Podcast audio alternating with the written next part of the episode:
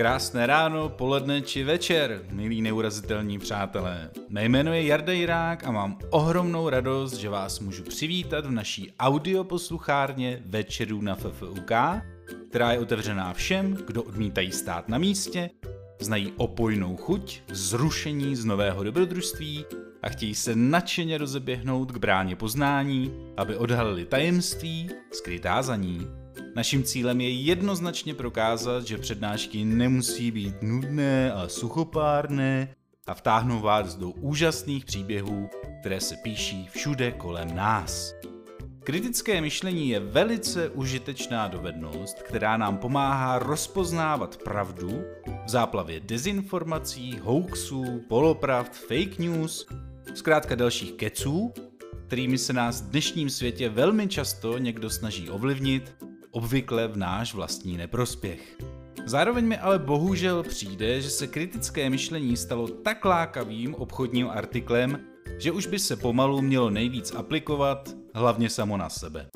Proto jsme na přednášku o této doslova kritické dovednosti pozvali datové analytiky Martina Vraného a Ondřeje Havlíčka, kteří o zásadách kritického myšlení přednášejí celý semestr na vysokých školách aby nás seznámili s co možná nejvěrnější podobou tohoto přístupu k informacím. Martin s Ondřejem pojali přednášku velmi prakticky, abyste si z ní odnesli co nejvíce. A dozvěděli jsme se díky nim například, jaké taktiky používají novináři, politici a další ohýbači pravdy, když nás chtějí přimět k určitému chování a myšlení, které poněkud nešťastné vlastnosti naší mysli nám pomáhají sednout na lep a také užitečné rady a postupy pro situaci, až se vám příště bude někdo pokoušet pověsit na nos pořádného bulíka. Čekají nás dvě hodinky upřímné snahy o nacházení pravdy, takže si udělejte pohodlí, neboť naši hosté právě přicházejí. Dámy a pánové, prosím přivítejte pány Martina Vraného a Ondřeje Havlíčka. Tak dobrý večer ještě jednou. Doufám, večer. doufám že uh, budete tleskat i na konci, že to nějak půjde. Uh, je dobrým zvykem, abychom se na začátku představili, protože nás uh, neznáte nejspíš. Uh, já se jmenuji Martin Vraný, vystudoval jsem filozofii a ekonomii. Z filozofie jsem teďka čerstvě dodělal doktorát, dneska jsem měl promoci dokonce. Zrovna tam teda pan děkan Filozofické fakulty, pan Pullman. Děkuju, tak samozřejmě moje akademická kariéra k tomu směřovala jenom 18 let, nebo kolik jsem to studoval. A, tak pan, pan děkan Pullman uh, zmínil, nám promlouval do duše a zmínil, že vlastně bychom měli v té uh, nadcházející činnosti, ať už budeme dělat cokoliv, aplikovat ty zásady kritického myšlení, nebo ještě lépe vzdělávat ostatní k tomu, aby kriticky mysleli, tak jsem si to teda vzal k srdci a hned jsem šel přednášet po promoci. Uh, Nicméně eh, při studiu filozofie jsem se zabýval hlavně filozofií mysli. Eh, to mě přivedlo eh, k intenzivnímu studiu psychologie a kognitivní neurovědy, kde jsem se dozvěděl řadu zajímavých věcí, o kterých vám dnes budeme povídat. Nicméně živím se jako to, čemu se říká datový vědec, počítám, analyzuju, pracuji s počítačem, programuju, tolik o mě. A máme teda s Ondřejem přednášku teďka na Filozofické fakultě o kritickém myšlení. Tak já jsem ta Ondra Havlíček a já jsem eh, vystudoval informatiku na ekonomce tady v Praze a pak jsem nějak tak se pláznil a šel jsem studovat eh, kognitivní vědy, psychologii, neurovědy, filozofii a eh, vystudoval jsem vlastně doktorát tady v tom v Mnichově.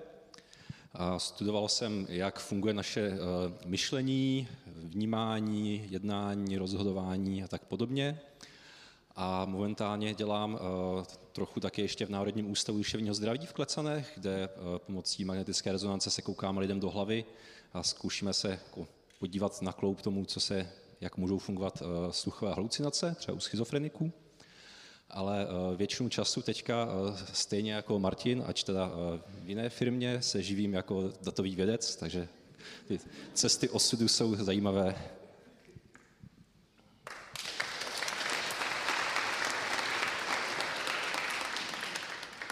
Tak tolik o nás a pojďme teda na, na to kritické myšlení.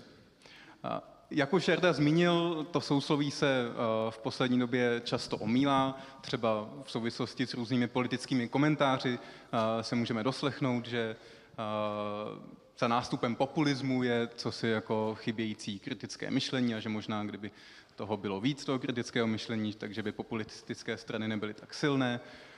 Často se, to, e, často se ten pojem zmiňuje třeba i v souvislosti se vzděláváním, s otázkou, co bychom vlastně měli učit e, naše děti. A jedna z věcí, která často padá, je, že bychom je právě měli e, vychovávat ke kritickému myšlení.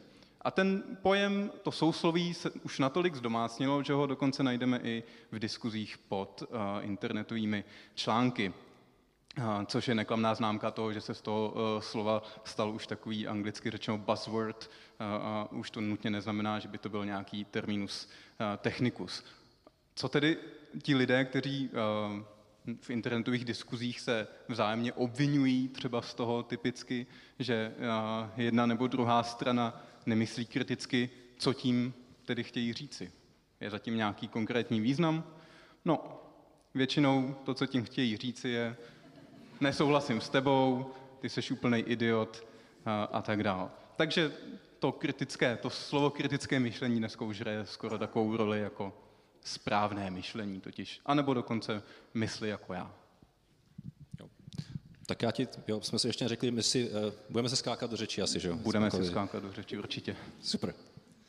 Tak, já ti teďka skočím plánovaně. Takže takový klasický příklad, co můžete vidět zvlášť uh, v internetových diskuzích, když vás někdo jako obvinuje z toho, že nemyslíte kriticky, tak co tím vlastně ten člověk uh, často myslí, je, že jako věříte těm oficiálním narrativům vlády a podobně, že jo, zatímco prostě ta pravda je jako přímo před vámi, stačí ji jako umět vidět, že jo, že třeba jako Prostě je úplně zcela jasné, že Walt Disney uh, je iluminát, že jo, no, byl, byl iluminát, protože tady prostě vidíte jako ty, ty šestky, že jo, jako v tom uh, logu. Prostě to je, jo, to,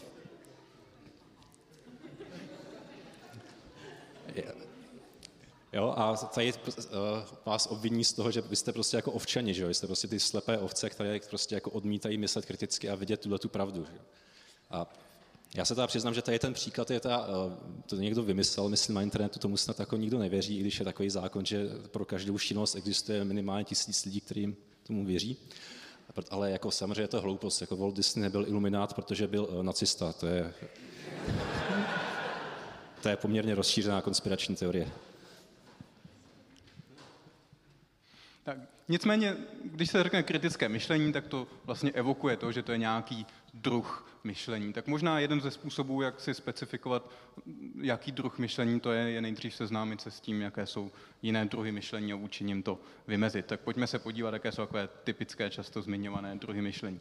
Jedno je třeba verbální. Když se podíváte do nějakých přijímacích testů, třeba na vysoké školy, tak tady máte jeden příklad na verbální myšlení. Která z následujících dvojic je ve stejném stavu jako dvojice hoch, chlapec? tak jak pak vypadá ta úvaha. Že jo? Jdete po těch jednotlivých dvojicích říkáte si černý, bílý, to jsou opozita, to jsou protiklady, uh, ho chlapec nejsou.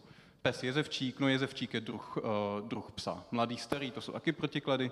Dopis psaní, no to jsou synonyma, tak to bude, uh, tak to bude asi D.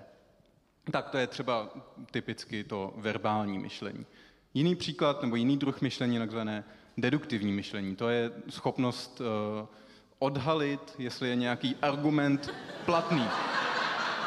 Tak. No a když se takhle no. smějete, dokážete třeba říct, jestli tady to je uh, platné vyvození nebo neplatné? Výborně, výborně. Přitom ten závěr je pravdivý, že jo? Kalousek je politik, já jsem to schválně otočil, bych neříkal tedy, že Kalousek lže. Uh, nicméně ten, uh, to, jestli je ten závěr platný nebo ne, je nějaká vlastnost jako formální nebo logická vlastnost toho, toho argumentu. Uh, jde o to poznat tedy, jestli ten závěr vyplývá z těch předpokladů nebo odborně řečeno z premis, což jsou ty věty všichni politici lžou, Kalousek lže. A tady tenhle ten příklad je komplikovaný v tom, že my máme ten závěr, který sice je pravdivý, ale na ty důvody, které jsou pro něj uvedené, nejsou ty správné důvody. Pokud někdy, a teďka přichází první praktická rada, pokud byste si někdy nebyli jisti tím, jestli je nějaký argument platný z toho formálního hlediska, tak jeden z triků, jak si pomoct, je nahradit ty termíny, které se tam používají, něčím, čeho jste si bezpečně jistý, že pro ně ty předpoklady platí. Takže když si tam dosadíme jenom jiná slova, máme všechny kočky mají ocas. Že jo? To je jako všichni politici lžou, Maxi Pesfík má taky ocas. Závěr, Maxi Pesfík je kočka je uh, očividně neplatný. Takže tohle je fakt, jako já to třeba dělám, i když jsem, i když jsem studoval logiku rok, tak pořád jako někdy váhám nad tím, jestli nějaký logický odvození je správně nebo ne a udělám prostě tohleto, abych si, uh, abych si to na tom jakoby otestoval. Takže to je deduktivní myšlení. Díky. Další typ myšlení je eh, takzvaně induktivní, kdy se snažíte z nějaké minulé zkušenosti odhadnout nebo vyvodit nějaké obecné pravidlo.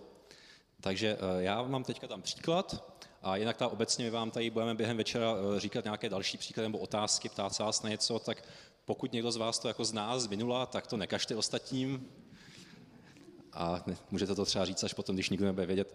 Takže já mám teďka v hlavě nějaké pravidlo, nějaká prostě podle kterého vám řeknu, že první tři čísla podle toho pravidla jsou 2, 4 a 8. Jo, já to tady teda napíšu.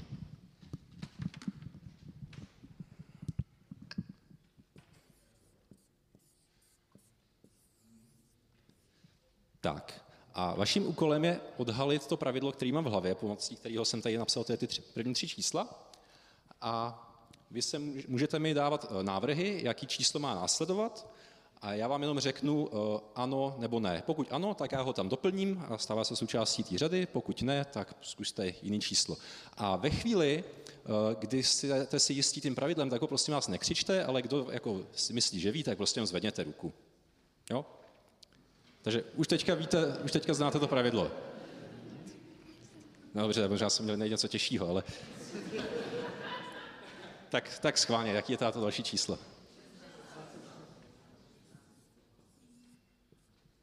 Aha, to je, to, je, to, to je pravda, no, to tam patří do toho pravidla. Tak, jaký je další číslo? 32. No, tak, jako, jestli jste si tady jistí, jak můžete klidně tu ruku nahoru. 64.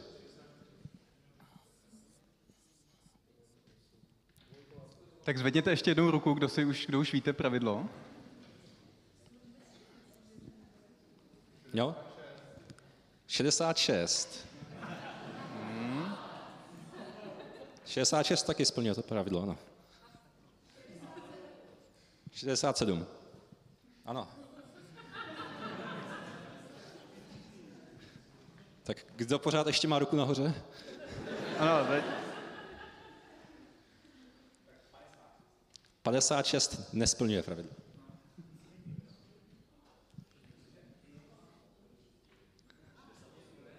68. Jo?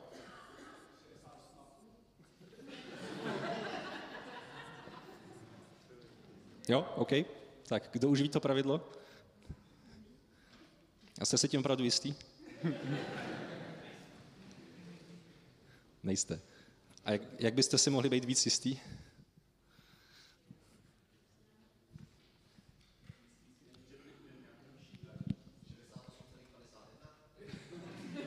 Jo, jo. Tak eh, kdo by mi řekl to pravidlo teda? Tak tam je, tak zakřičte. Přesně tak. Jo, tady to bylo prostě velmi jednoduché pravidlo, já jsem vás tady trošku zmát na začátku a co eh, často je vidět, je, že eh, lidi říkají přesně takováhle čísla, která pouze potvrzují to jejich, tu jejich hypotézu, tu domněnku o tom pravidle. Ale málo kdo se ji snaží vyvrátit. To se tady stalo naštěstí, mám z toho radost. Protože jediný způsob, jak vlastně můžete přijít na to pravidlo, je dávat protipříklady proti tomu, co si myslíte. Jo, vy máte prav, hypotézu, že se to mocněji dvou, tak zkuste dát jiný číslo. Pak máte hypotézu, že to musí být větší číslo, zkuste dát menší číslo, jo? nebo něco takového. A tady vlastně tady to, tady to ilustruje takzvané konfirmační nebo potvrzující zkreslení, že my obecně máme tendenci prostě uh, hledat ty informace, které potvrzují tu naši hypotézu, ale aktivně se nesnažíme jako nějak vyvracet uh, nebo hledat příklady proti svým názorům. A to je vlastně jeden z takových uh, základních kamenů kritického myšlení. My jsme vás jako schválně navedli tím povídáním o nějakým verbálním a deduktivním myšlení, nebo induktivním, to jako vlastně nebylo vůbec důležité. My jsme vás chtěli jako, jako nachytat tadyhle na tenhle ten způsob, abyste v tom... a to se ještě párkrát stane. Myslím v téhle přednášce. Takže přesně jak Ondřej řekl, eh, to konfirmační zkreslení je vlastně jedna z největších překážek proti tomu kritickému myšlení. Máte dotaz? Nahodilá čísla, jako myslíte, jako že by Ondřej generoval v hlavě nahodilá čísla? No to může, ale, ale no, Ondřej to, má v hlavě to pravidlo. To byste se špatně trefal do toho, co má zrovna jako za to náhodné číslo. Přesně tak. Takže je to takzvané konfirmační zkreslení, je to úplně nej, jako takový základní kámen toho, co se učí v těch kurzech kritického myšlení a je to hluboce zakořeněná tendence, kterou uh, každý z nás má. Pojďme se teda vrátit k té otázce, co znamená kriticky myslet. Když jsme s Ondřejem připravovali uh, přednášku už pro studenty, tak jsme dospěli k takové pracovní definici, že Kriticky myslet znamená dbát na to, abychom měli správné nebo dobré důvody pro ta naše přesvědčení. Pojďme si ilustrovat na konkrétním příkladu, eh, co to, eh, co to obnáší. Já učím, eh, takže bych měl tendenci třeba si myslet, že učitelé jsou čestnější než většina populace. Jaké důvody pro to můžu uvést? No, jedno z důvodnění, které bych mohl říct, je, učitelé musí přece jít dětem příkladem. Je tohleto dobré zdůvodnění? Ano, přesně tak, měli by. To, že by někdo měl nějaký být, vůbec nezaručuje, že takový je. Že?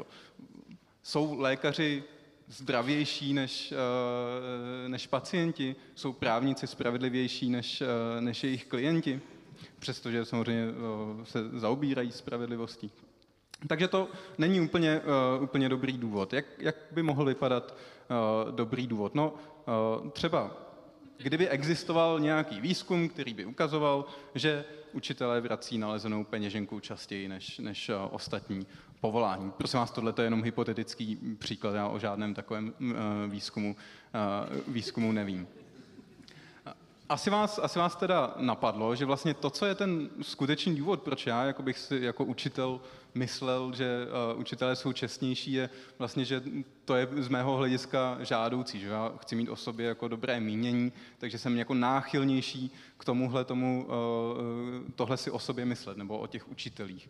Uh, tomu se říká jako takzvané motivované, uh, motivované myšlení. Je to situace, kdy vlastně ten pravý důvod toho, proč si něco myslíme, je nějaký osobní a vůbec nezávislý na nějakých jako důkazech nebo na, nějaké, eh, eh, na nějakých tvrzeních, které opravdu jako podporují, které zvyšují pravděpodobnost toho, že to, co si myslím, eh, je pravda.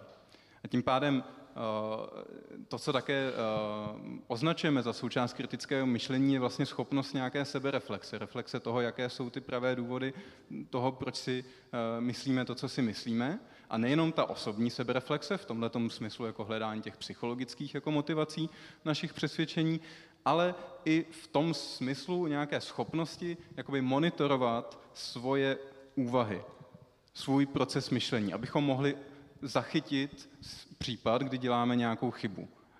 Podobně jako když počítáme nějaký příklad, tak uh, můžeme vyvinout úsilí na to, abychom si přitom ověřovali, jestli neděláme nějaký krok špatně.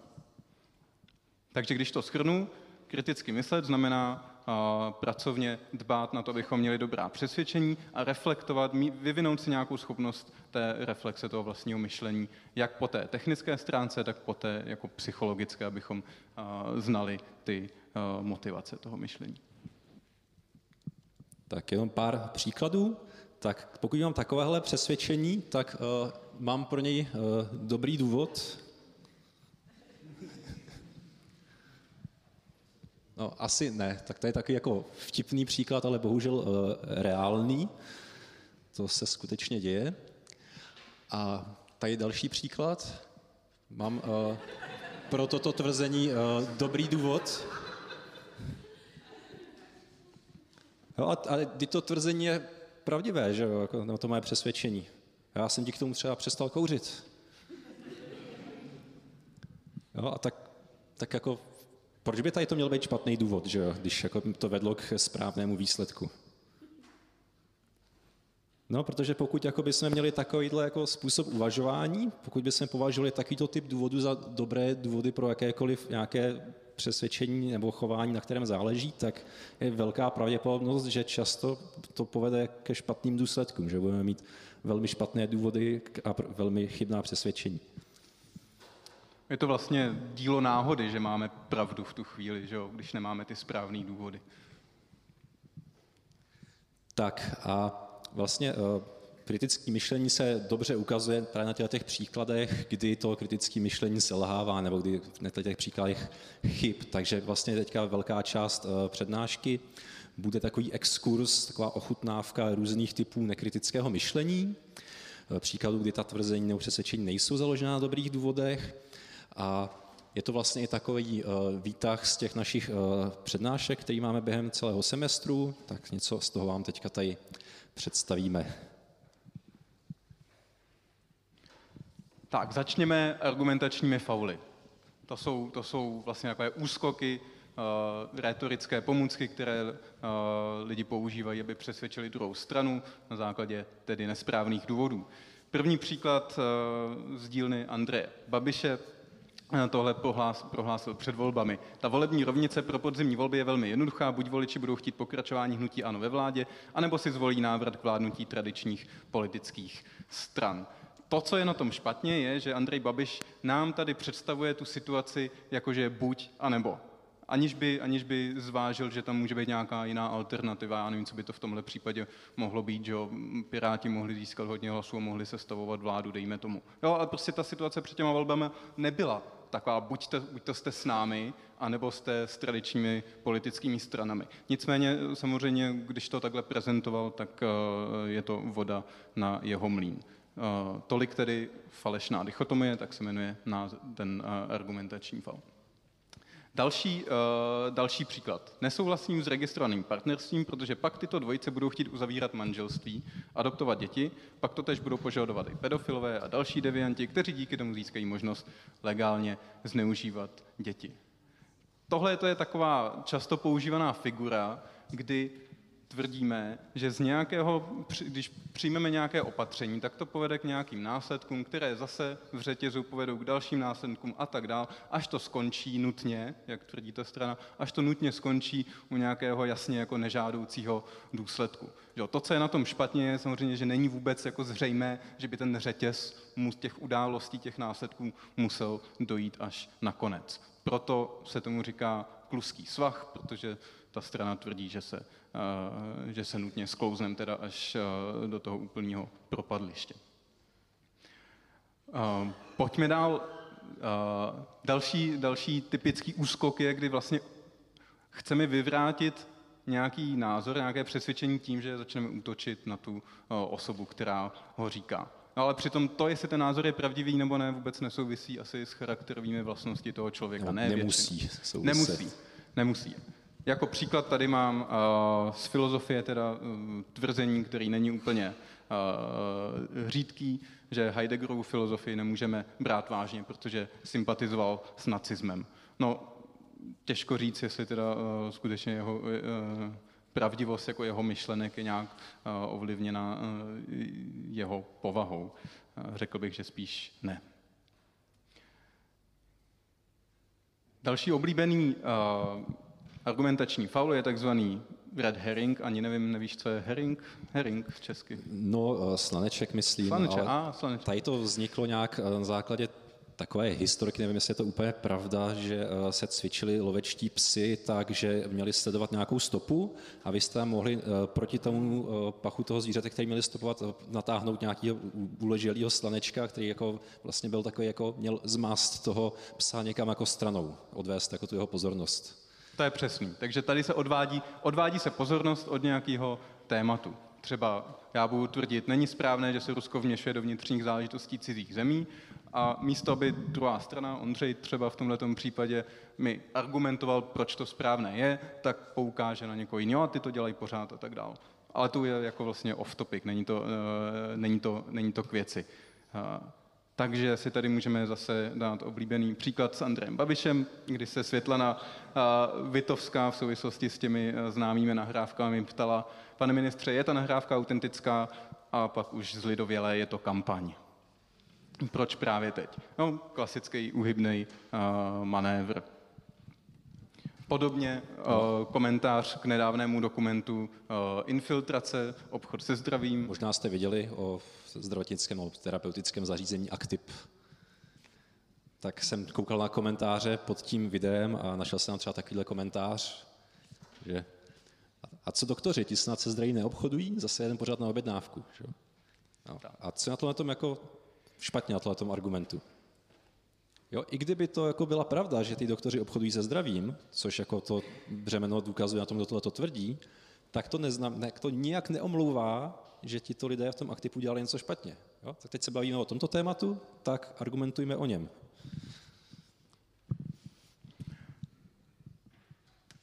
Tak a poslední příklad argumentačního faulu je takzvaný uh, slaměný panák. To je situace, kdy uh, se snažíme vyvrátit něčí názor tím, že jako vlastně si vytvoříme nejdřív karikaturu toho názoru, která je úplně absurdní, silně zjednodušená třeba a pak ji jakoby snadno, snadno vyvrátíme. Ale to často není vůbec to, co ta, ta druhá strana uh, říká. Takže Uh, příklad, každý má právo být chráněn před nenávistnými projevy i těmi na internetu a někdo se hned začne čertit, že to znamená, že, uh, že chceme zavádět cenzuru. Přitom ten člověk vůbec nic takového v úmyslu uh, neměl. Podobně často se může vytýkat ev- teorie evoluce, že přece tvrdí, že z ní vyplývá, že by opice neměly existovat. Tak to je právě úskok slaměný panák, vytvoříme si nějakou jednoduchou karikaturu, to pak vyvrátíme, máme pocit, že eh, jsme tedy eh, zvítězili a pravda je na naší straně. Tak další eh, klasika je, asi jste nemohli nezaznamenat, že se teďka neustále mluví o takzvaných fake news a zdůrazňuje se, že bychom jako měli učit i nějakou mediální nebo informační gramotnost a ale jak ty fake news uh, ta vypadají? Viděli jste jako nějaké skutečně, jako často se říká, že mainstreamová média jako publikují fake news, že jo, a vlastně teďka za fake news se označuje v podstatě všechno, jako, co se vám nehodí do krámu, s čím nesouhlasíte, něco jako ten slide s těmi dvěma postavičkami na začátku, prostě něco označíte za fake news, protože se vám to nelíbí. Tak já jsem hledal nějaký uh, skutečný příklad fake news na českém internetu, tak tady to je taková hezká klasika, to je článek na nejmenovaném uh, listu, ale možná to klidně můžu jmenovat, na parlamentních listech, uh, kde tam jeden člověk tam poslal článek, které, který mu tam otiskli nebo jako publikovali a v tom článku, jako už jenom takhle vidíte, jak je to uvedeno, tohle vám vyrazí dech. Údajné teroristické útoky v Evropě mají jediný cíl, chtějí ovládnout naše životy a města. O koho se jedná, vás možná překvapí. Ale tak už vidíte jako ten typ jazyku. A co je ta, ta pravda, která vám vyrazí dech? Jo, tak když si přečtete tento článek, vlastně teďka už jenom v nějakých archivech, protože oni ho pak stáhli, tak se dozvíte, že ty různé útoky teroristů eh, nákladními a osobními auty v Evropě jsou eh, ve skutečnosti řízené eh, americkou vládou a evropskými ekoteroristy a cyklofašisty, kteří sledují jediný cíl a to je zakázat vjezd aut do měst. Že oni prostě musí způsobit mnoho teoretických útoků, aby jsme jako mohli zakázat auta a pak budou jako jezdit jenom kola. A toto bylo zcela jako běžně takhle tam zveřejněno, aniž by jako někdo si namáhal tím ověřovat ty tvrzení nebo zdroje nějaké, tak podobně. Tak přitom, přitom ten termín fake news původně označoval vlastně satirické weby, které publikovaly zprávy, který, kterým jakoby nikdo nemohl věřit, nebo aspoň to si mysleli ti autoři. Takže, takže na, na, na našich stránkách možná znáte anglický The Onion, tak taková česká obdoba jsou pravdivé zprávy, což je jako skvělý název samozřejmě. Tohle to je titulní strana, titulní strana ze včerejší, eh, ze včerejšího vydání, v tom má teda krásný, eh, krásný článek. A eh, k tomu se váže taková geniální historka, kdy na tomhletom, na tomhletom webu jako otiskli zprávu, že Evropská unie chce zakázat písmeno Ř. Protože, protože, s ním, protože prostě ho nikdo jiný nepoužívá. Tuhle tu zprávu zcela vážně přijal jakýsi pan Orten, který provozuje nějakou internetovou televizi v rámci svého webu, který se jmenuje, tuším, Odboj proti novému světovému řádu odvysílal, odvysílal zcela vážně míněno, míněnou reportáž a samozřejmě si přisadil, jak nám zase diktát z Bruselu bude omezovat jazyk a že to je, že to je vrchol. Na Češ to převzal senátor Doubrava, senátor za KSČM, myslím. A, a na Facebooku prostě si zase, zase přilil olej do ohně euroskepticismu a a stěžoval si, jak Evropská unie teda chce zakázat písmeno Ř. Takže i ten původně jako satirický článek, o kterém bychom si mohli myslet, že ho nikdo nebude brát vážně, nakonec dokoloval až tak daleko, že ho šířil senátor. A ta historka jako může znít vtipně, do té doby, než si uvědomíme, že ten, ta mediální situace je taková, že vlastně můžou kolovat ty úplně fejkové zprávy v rámci nějaký bubliny, kde to ty lidi budou považovat za pravdivý. To, co vidíte tady, je, je jakoby mediální mapa českých onlineových médií, která, kde ty spojnice a blízkost znamená, jak často lidi, čtenáři, odcházejí z jednoho toho serveru na druhý.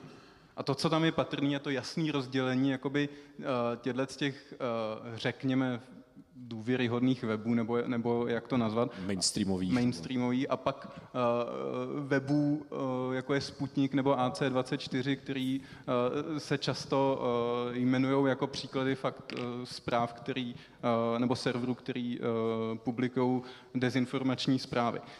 Takže to, co to znamená, je, že vlastně ty lidi, co čtou parlamentní listy, si potom přečtou Sputnik, pak skočí na vlastenecké noviny a tak dál a sem se vůbec nedostanou.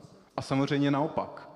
Jo, takže my, uh, nebo já, abych nemluvil, abych nemluvil za vás, já si prostě odskočím na parlamentní listy jenom tehdy, když si chci jako přečíst nějaký bizár, jo, ale... Jo, když hledáme příklady na kritické no. myšlení. No, no a pak je, pak je teda, teda zajímavý, ano, ano, typicky, když hledáme příklady na kritické myšlení, tak, tam, tak to navštěvujeme často, takže nevím, co si o mě teďka Google myslí. No. A, a pak, tady, pak tady jsou nějaký, jako, já nevím, jak bych tomu říkal, lifestyleový časopisy, které jsou jako úplně, úplně o samotě a to vůbec nefušou do těch, do těch médií. Takže není jako úplně dobrý vlastně podceňovat, uh, podceňovat ten vliv toho uh, propojení a té naší tendence, hlavně té naší tendence uh, vyhledávat zprávy, které zase konvenují nějakému našemu světonázoru. To, co teda z toho, jako, nějaká, nějaká rada, kterou byste si z toho mohli odnést, je, že vlastně stojí za to vyhledávat aktivně zprávy nebo číst zprávy i v médiích, která jsou důvěryhodná, ale uh, zastávají nějaký, uh, nějaký jiný politický názor. Takže když bych to, uh, znamenalo by to třeba, pokud jste čtenáři hospodářských novin, tak někdy si přečíst články zpráva. Nebo pokud prostě v kontextu cizojazyčných novin, pokud čtete Wall Street Journal, tak občas si přečíst The Guardian. Jo? ne, ne, nezůstávat jakoby v té v bublině těch, uh, těch zpráv, které jsou, které prostě konvenují tomu vašemu myšlení. To je znova to konfirmační zkreslení, tahle ta tendence, o kterém uh, jsme mluvili na začátku. Tak, další téma související s médií, který nám přijde důležité, je... Uh, no, tady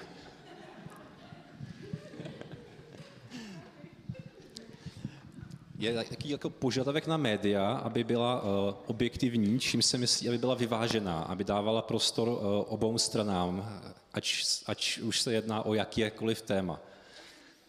A třeba uh, existuje velmi silný konsenzus ohledně toho, jestli lidé přispívají ke globálnímu oteplování byl nějaký eh, schrnující článek, který to odhadnul na nějakých jako 97% jako klimatologů souhlasí s tím, že lidi ovlivňují eh, klima. A, ale když se pak podíváte na průzkum veřejného mění, třeba v Americe, tak eh, zjistíte, že lidi mají jako dojem, že to není vůbec jasné, že žádný konsenzus neexistuje, že to je takový jako no, nevíme, jako pravda je někde uprostřed. A čím to jako je. Když se podíváte pak na ty veřejné debaty, zvlášť v Americe, tak vždycky tam máte jednoho člověka, který jako říká, prostě je to průšvih, jako my ovlivňujeme eh, globální klima, a pak máte druhého člověka, který vám říká, ne, eh, nic takového se neděje, jako ty data jsou nepřesvědčivá a tak dále. Takže lidi pak jako si z toho odnesou, jo, tak pravda je asi složitá někde uprostřed. Že jo.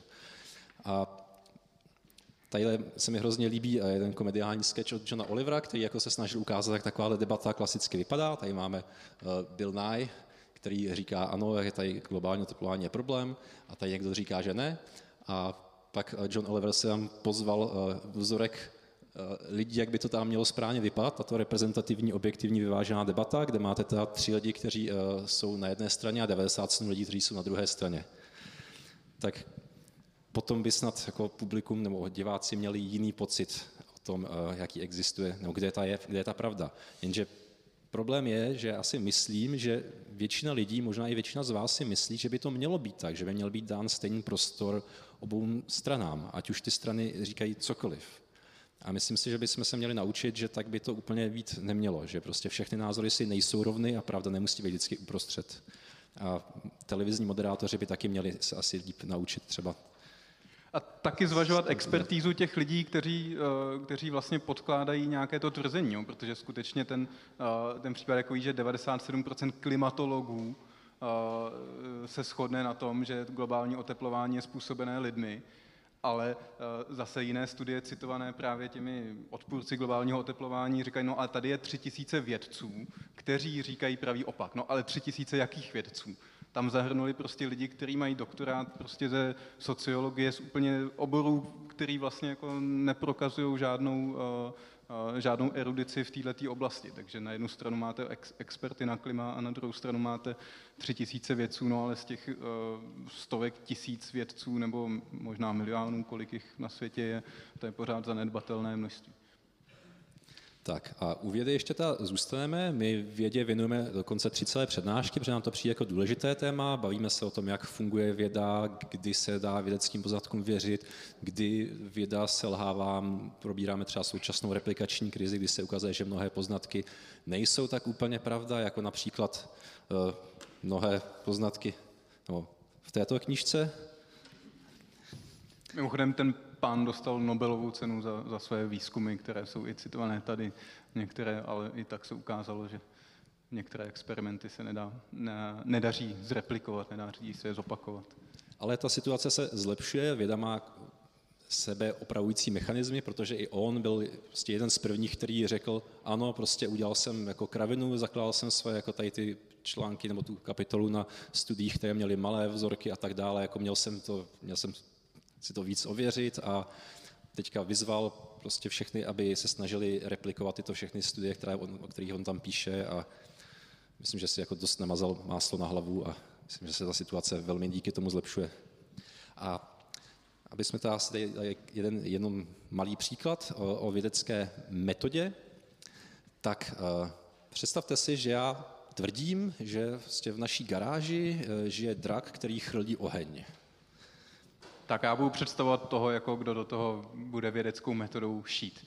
Tak já chci vědět, kde, kde ten drak je, když ta garáž je prázdná. No, to, on je neviditelný. Jo, neviditelný, jo. No tak dáme na podlahu mouku a on tam udělá šlápoty a zjistíme. No to je hrozně dobrý nápad, jenže ten drak lítá ve vzduchu.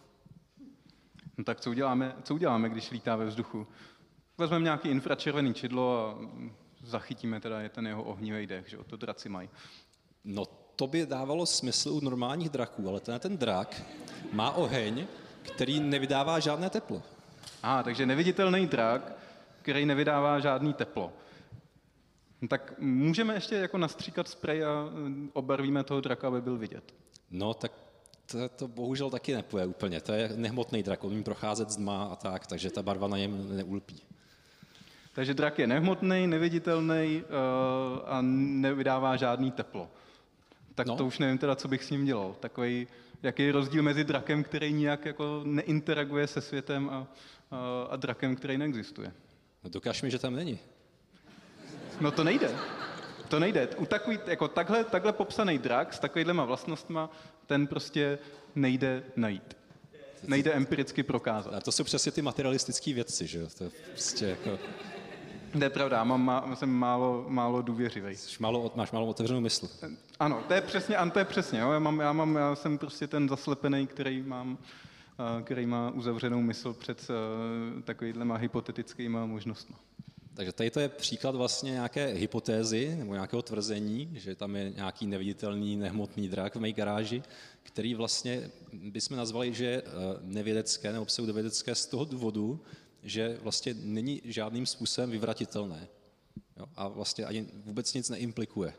Je to úplně jedno, jestli takový drak existuje nebo neexistuje, prostě vůbec nějak jako není detekovatelný, nemůžete jako zjistit, jestli tam je nebo není. A spousta právě e, různých tvrzení, kterými se potkáte, tak má takovýto charakter, že vlastně se nedá pořádně vyvrátit. A to, co ten příklad také pěkně ilustruje, je i to, že vlastně ten vědec by měl být schopen potenciálně přijmout i absurdní tvrzení, nebo absurdní vzhledem k našim současným znalostem, pokud to tvrzení lze nějak otestovat. Jo, takže i když prostě, když mi někdo bude tvrdit, že někde existuje drak, tak si budu ochotný vsadit, Bůh ví co, jakože ne, tak pokud ten člověk jako mi předestře nějaký způsob, jak to otestovat, no tak pak se na to můžeme pustit. Že jo? Já taky nevěřím třeba na to, že akupunktura exist, eh, funguje, nebo homeopatie, ale dá se to testovat. Pokud ta druhá strana přistoupí na to, že eh, se to dá otestovat, tak je to vlastně tvrzení, který může být vědecký. Může být, můžeme k němu přistoupit vědeckou metodou, ověřit ho. No. A, a tak. Takže ten vědec jakoby není zaslepený jenom v nějakém tom svým, v, tý, v rámci toho, co mu diktuje jeho teorie. No. Je otevřený všemu, co se dá otestovat. No, třeba pěkný příklad je parapsychologie. Někdy v 60. nebo kdy letech uh, prostě přišli lidi s tím, že existuje něco jako telepatie a podobně. A ačkoliv jako je to ta naprosto proti materialistické vědě, tak psychologové a různí věci se na to prostě značení vrhli. Takže to je tvrzení, které je vědecké, protože se dá testovat. Jo, sice jako možná nerozumíme tomu principu, jak by to mělo fungovat, ale dá se to empiricky testovat. A provedlo se spousta testů, který vycházejí teda spíše, že, že to teda bohužel asi nejde. No. Ale jako já i jako vědec bych byl hrozně rád, kdyby to šlo, abych takhle, jo, dostal by za to třeba Nobelovku a tak, takže jako věci se neuzavírají proti takovýmto tvrzením a priori. Tak, ale popojdeme ještě jedna krásná uh, teorie, je uh, minuločtvrtečnictví, která říká, že vlastně uh, vy, jak tady sedíte, tento svět, vaše vzpomínky a všechno bylo stvořeno minulý čtvrtek. A dokážete mi někdo to, toto tvrzení vyvrátit?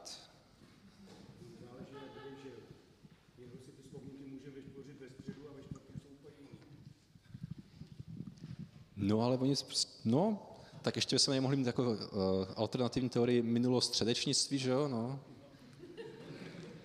No a pak můžeme se mezi sebou přijít, protože ani jeden z nás to nedokáže dokázat nebo vyvrátit. Tak to je tak na odlehčení.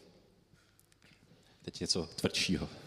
Tak, teďka uh, uh, další věcí, kterou často probíráme se studenty, je jenom naučit je nějak interpretovat uh, grafy a, a kvantitativní data, protože čím dál tím častěji se nějaká tvrzení podkládají čísly, ale ta schopnost interpretovat správně ta čísla není vůbec uh, samozřejmá a na středních školách se to, domnívám, uh, příliš neučí. Takže tady máme tentokrát něco z dílny pana Kalouska, který uh, se sám tituluje jako nejlepší ministr financí samozřejmě a, a uh, chtěl to natřít panu Babišovi tím, že mu, eh, že mu ukázal tenhle ten eh, hezký graf, kde to vypadá, že za jeho působení v roce 2012 ty eh, výdaje byly téměř jako třetinové oproti, oproti tomu návrhu v roce 2018.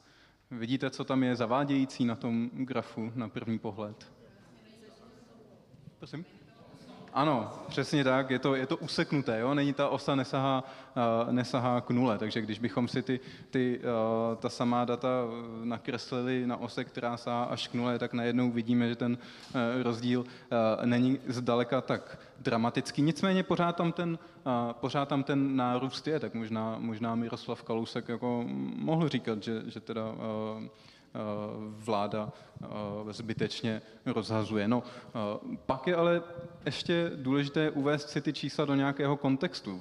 Vzít si něco, s čím to můžu porovnat, abych mohl posoudit, jestli to je vlastně hodně nebo málo. Jo, co může být takový dobrý kontext v tomhletom, v tomhletom případě? No, třeba uh, vývoj, uh, vývoj HDP, kde uh, najednou vidíme, že uh, že eh, vývoj toho eh, rozpočtu kopíruje vlastně vývoj HDP. A teďka tohle je jenom jeden příklad toho kontextu, do kterého se to dá zasadit. Samozřejmě eh, pan Kalousek by mohl celkem rozumně tvrdit, že to, že, mám, že jako sebereme víc peněz, ještě neznamená, že musíme zvyšovat rozpočet a můžeme jako snižovat schodek. Ale je to jenom na ilustraci toho, že, že se vždycky vyplatí Eh, vyplatí dávat ty čísla do nějakého kontextu, protože číslo, jedno číslo samo o sobě nedává moc velký smysl.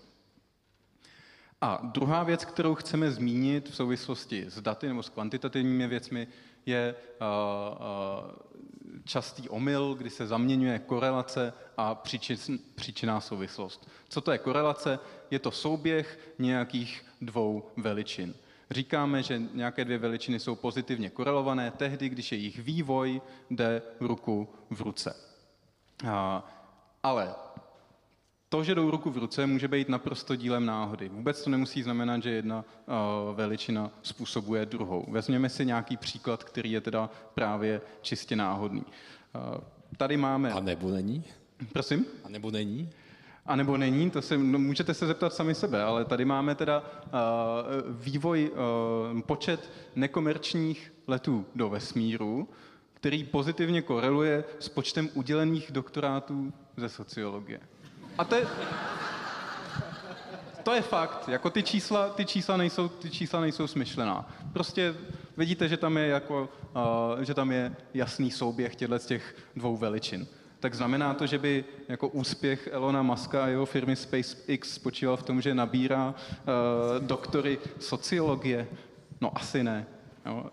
Tohle bude spíš náhodná, náhodná korelace, která vůbec uh, neznačí žádnou příčinou souvislost. Nebo je tam něco hlubšího?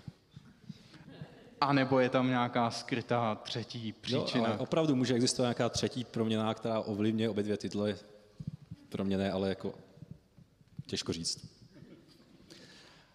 A jeden taký, tady to bylo něco na odlečnou, to je jeden uh, reálný příklad. Uh, jedna známá uh, osobnost českého internetu a médií, já to si můžu zmínit, Margit Slimáková, která se pasuje na odbornici na zdravou výživu, na svém blogu umístila jako článek, kde říká, že glyfosát, což je Roundup, to je herbicid od Monsanta, který uh, údajně jako přispívá ke vzniku autismu, protože tady máme krásný graf, kde tady máme, této, na těchto sloupcích máme prostě počet incidenci nebo prevalenci autismu a tady ten červený uh, graf ukazuje, jako je, kolik glyfosátu se stříká na soju a kukuřici.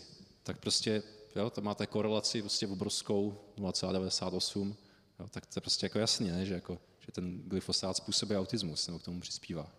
Může to být i naopak, třeba. Autismus způsobuje glyfosfát. no, tak pak začnou bádat, že jo, začnou tvořit všechny ty, čím víc autistů, tím víc máš, já nevím, výzkumníků, který můžou tvořit nový herbicidy. Zimová hypotéza. No. Eh, paní, já nevím, jaký má titul, tam někdo o, o, jako upozornil, že tady to jako nemusí nic znamenat, že jako korelace neznamená příčinu souvislost, a ona řekla, máte pravdu, ale naznačuje ji.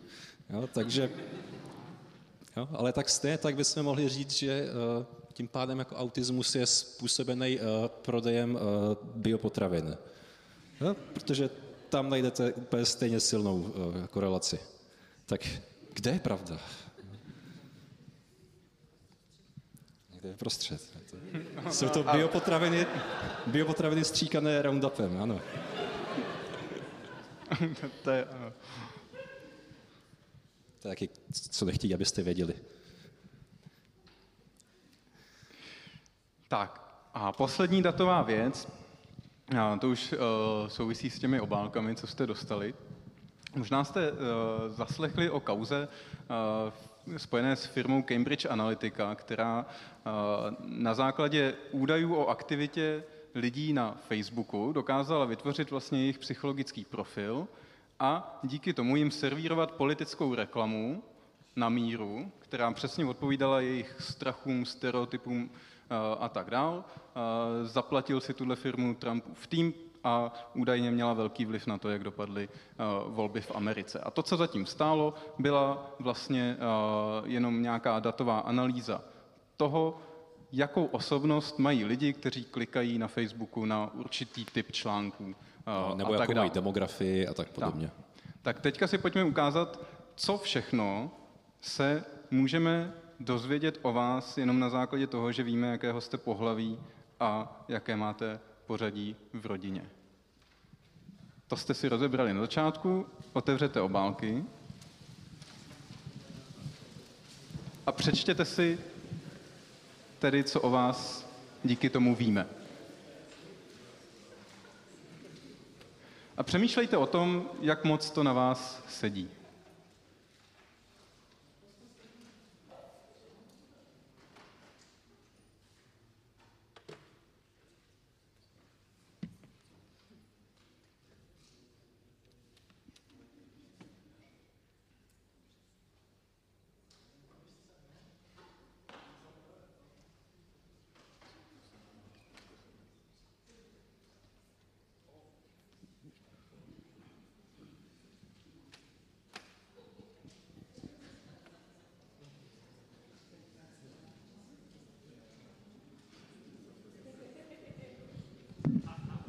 Tak už máte přečteno?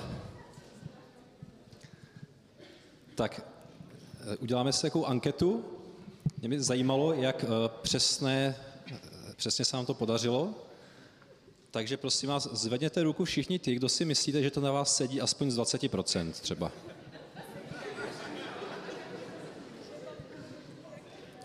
Tak a kdo si myslí, že aspoň ze 40? Ze 60? 80, 90, 100%? Jo, tak snad jsme se jako aspoň nějak trochu trefili. Super. Tak a jak jsme to, jak jsme to věděli?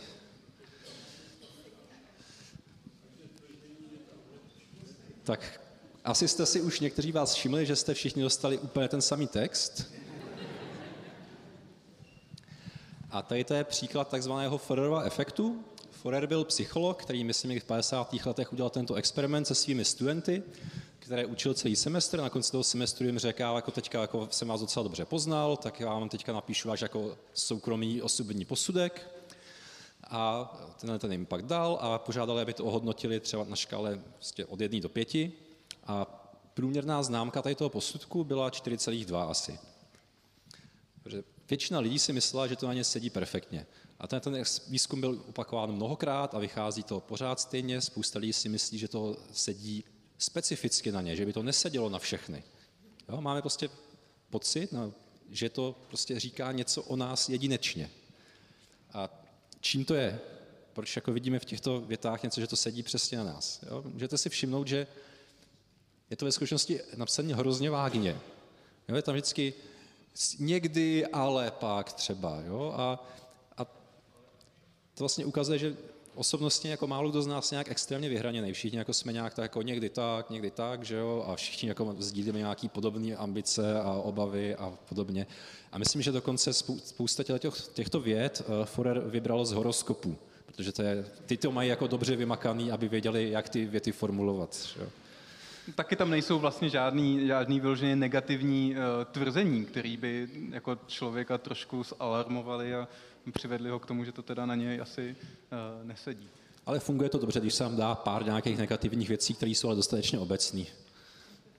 Nás by zajímalo, jak by to dopadlo vlastně, kdybyste neseděli tak blízko, blízko sebe a neviděli, že, sou, že soused má úplně identický, uh, identický text. Myslím, že těch uh, rukou zvednutých mi možná bylo výše uh, i při těch vyšších, uh, vyšších procentech. Pro ty z vás, kdo jste viděli ten dokument České televize o infiltraci v Aktipu, tak tam byla jedna kouzelná věta, kdy ta, kdy ta terapeutka po té, co jakoby si přečte čakry té, eh, té paní nebo, nebo nějaký, jako, nějakých těch testů, že jo? Vy, vyšetří, tak, eh, tak jí řekne větu, eh, ve vašem životě hrají důležitou roli muži, ať už pozitivní nebo negativní. Což jako to já bych řekl i o sobě, a to, to jsem muž. Ale, ale, ale zároveň, jako, zároveň ona je v tom velice sugestivní, takže pokud člověk není jako, pokud člověk nemá ten kritický, to kritické nastavení v tu chvíli, tak prostě to přijme a, a, a řekne si, no vlastně jo, má pravdu. A ten terapeut s tím v tu chvíli naváže nějaký vztah vznikne tam nějaká důvěra a tak dále, ale při tomto tvrzení naprosto vágní, nic neříkající. No, ale záleží, jak se to podá. Jestli uh, se to podá nějak důvěryhodně, že máte tendenci věřit tomu, tak já, mě by zajímalo, vy z vás, kdo jste třeba jako neviděli u sousedů, že máte to samý, tak kdo z vás jako si myslel, že to jako může na tom něco být, že na základě třeba vašeho pořadí narození se dá něco takového o vás poznat. Jo, díky za odvahu. My bohužel to jako jsme na vás nemohli navlíct něco víc přesvědčivého, ale... My jsme se nemohli tvářit, že, že jsme prolezli vaše Facebooky a zjistili to by si všechny, divný, všechny že? vaše.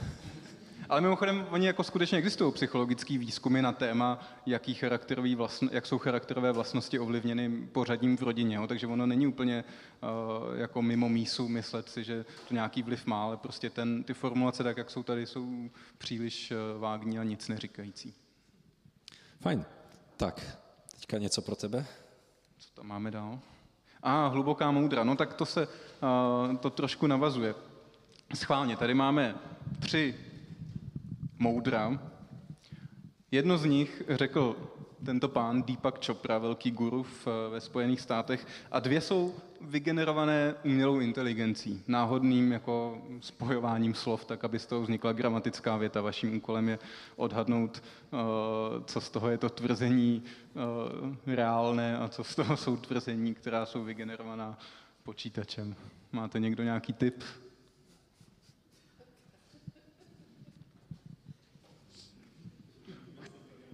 Prosím, všechny tři jsou vygenerovaný? Druhý dvě? Tak myslíte, že první? Aha, a, a dokázal byste říct proč?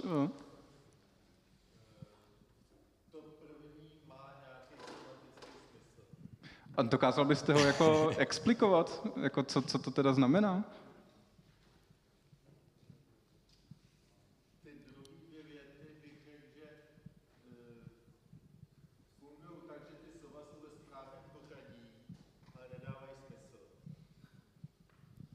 A to první vám teda dává smysl. To mě, mě by zajímal právě teda smysl toho, jako máte pravdu, je to, je to skutečně tak, že to... Mhm.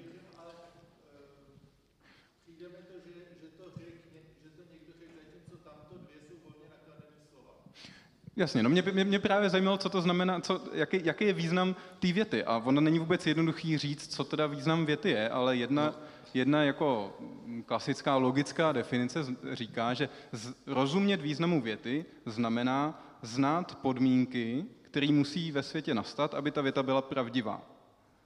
Co by musel, jak, jak by svět vypadal, aby to tvrzení bylo pravdivý. A to teda nevím, co by u tohohle, u té věty jako příroda je seberegulující se vědomí vlastně no, mělo být. A, a, to vlastně oba dva z nás jsme vlastně studovali vědomí a jako kybernetiku taky a tak. A, no tím spíš a právě. jako pořád mi vůbec není jasný, co tady ten pán tím myslí. Tím, tím spíš právě my v tom máme guláš. No.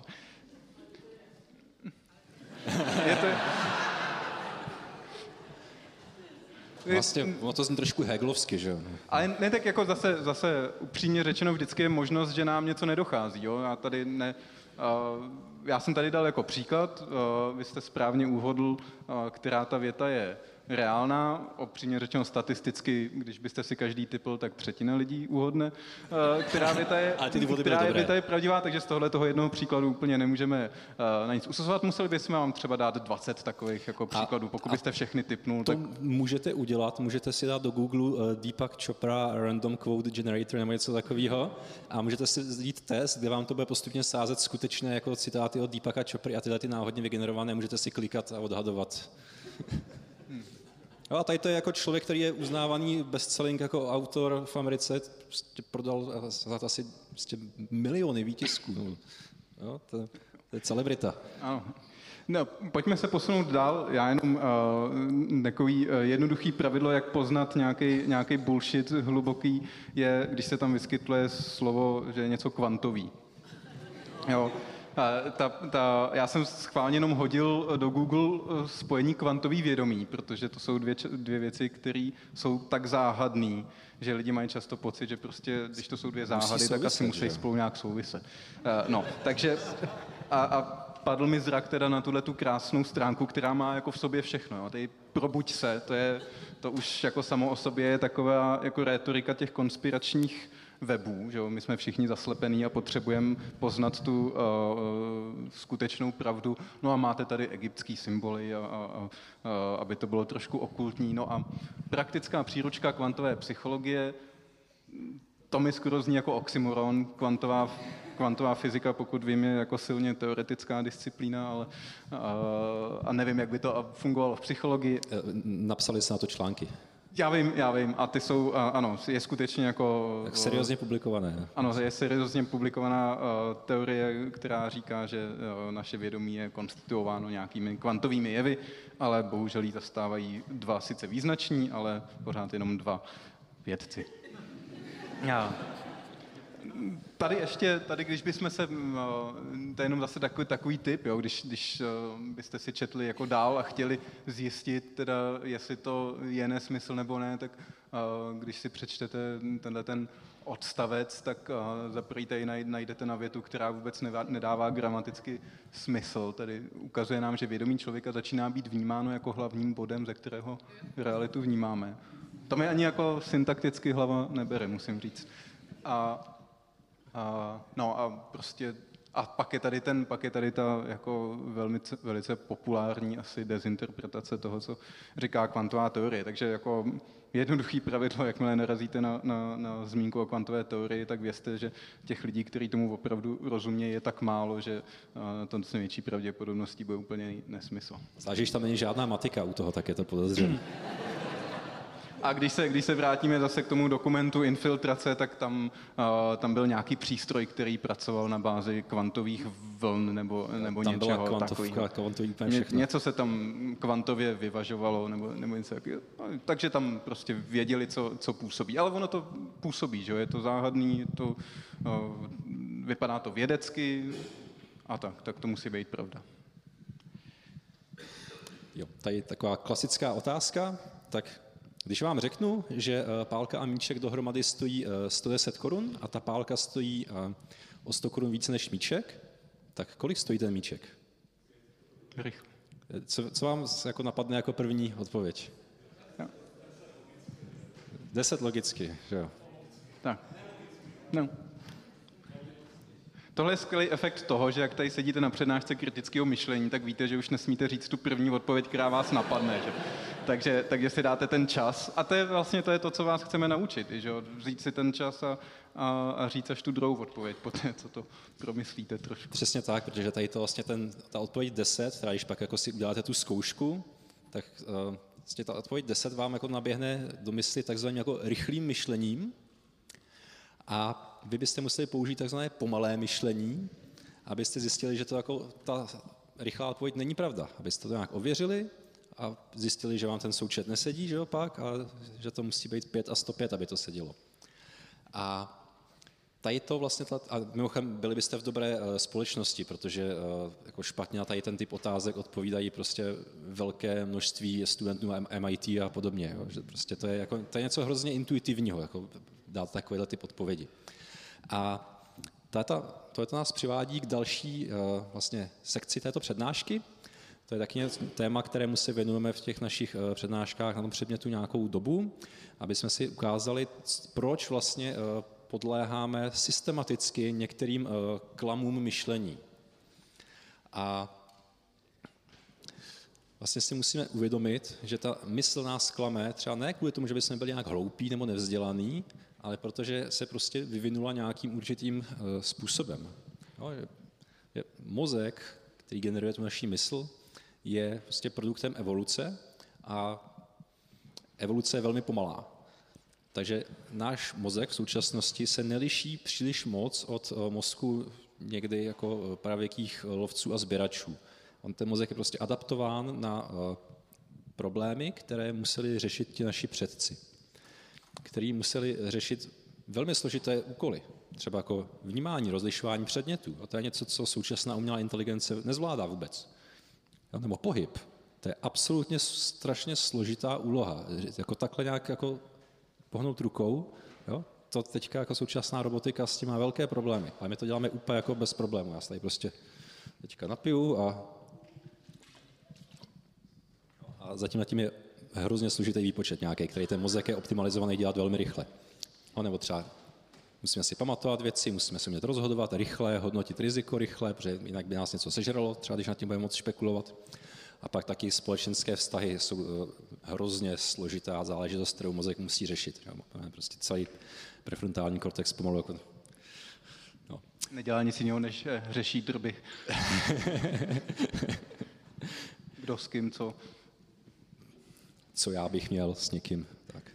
A jak. No a tyto úlohy jsou prostě hrozně složité výpočetně pro ten mozek. Ale ten mozek to nemůže řešit optimálně, protože to musí řešit s nějakými omezenými zdroji, což je energie a čas především. Jo? Prostě máte omezený čas na to rozhodnutí a vy to prostě musíte vyřešit nějakou třeba zkratkou. Jo? Sice nebude úplně ideální řešení, ale bude dostatečně dobré, aby jsme jako tady dneska mohli sedět a bavit se, protože vás předky nic nesežralo a podobně. Jo, takže tyto zkratky jsou ve většině případů hrozně užitečné.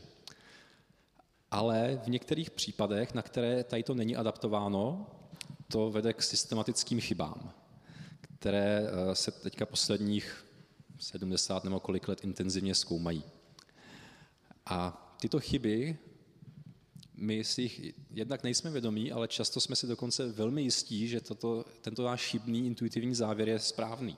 Jo? Takže prostě tento systém se nevyvinul na to, aby nám dával vždy správné řešení a s dobrou jistotou. A když vás teďka zeptám, co cítí tento člověk? Tak strach. A jak to víte? Jak...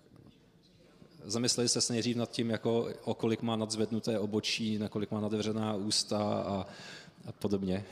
Asi ne. Prostě se na to podíváte a vidíte tu odpověď okamžitě. Když to porovnáte s takovýmto příkladem, tak jaké je řešení toho příkladu?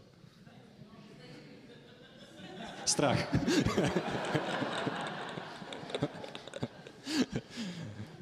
ano. A tady ty dva příklady vlastně ukazují rozdíl mezi něčím, co Daniel Kahneman popularizuje jako takovou metaforou rychlého a pomalého myšlení, to je tato knížka, kterou tady pak si někdo z vás může odnést. A e, nejenom Daniel Kahneman, ale spousta e, vědců v současnosti jako e, říká nebo snaží se ukázat, že naše procesy v mysli můžeme rozdělit nebo pod metafory rychlého a pomalého myšlení. Je to jako metafora, která není totálně přesná, ale je velmi užitečná. Takže máme On, on říká a další říkají, že máme vlastně tady to rychlé myšlení, které vám řeklo, že ten člověk má strach a že eh, ten míček stojí 10 korun a tak. A tady to je prostě nějaký, to je nějaká skupina procesů, které jsou nevědomé, automatické, rychlé, nestojí vás žádnou námahu, mají nízkou, vysokou kapacitu a vyvinuli jste na nějaké konkrétní situace někdy kdysi dávno. Ale potom máme nějaké pomalé myšlení, které vám pak eh, jako eh, řekne, že ten míček musí stát 5 korun a že tam, ta, tam to násobení vychází 612 nebo kolik, když jako provedete ten algoritmus, ale musíte ho provést vědomě, řízeně, stojí vás to námahu.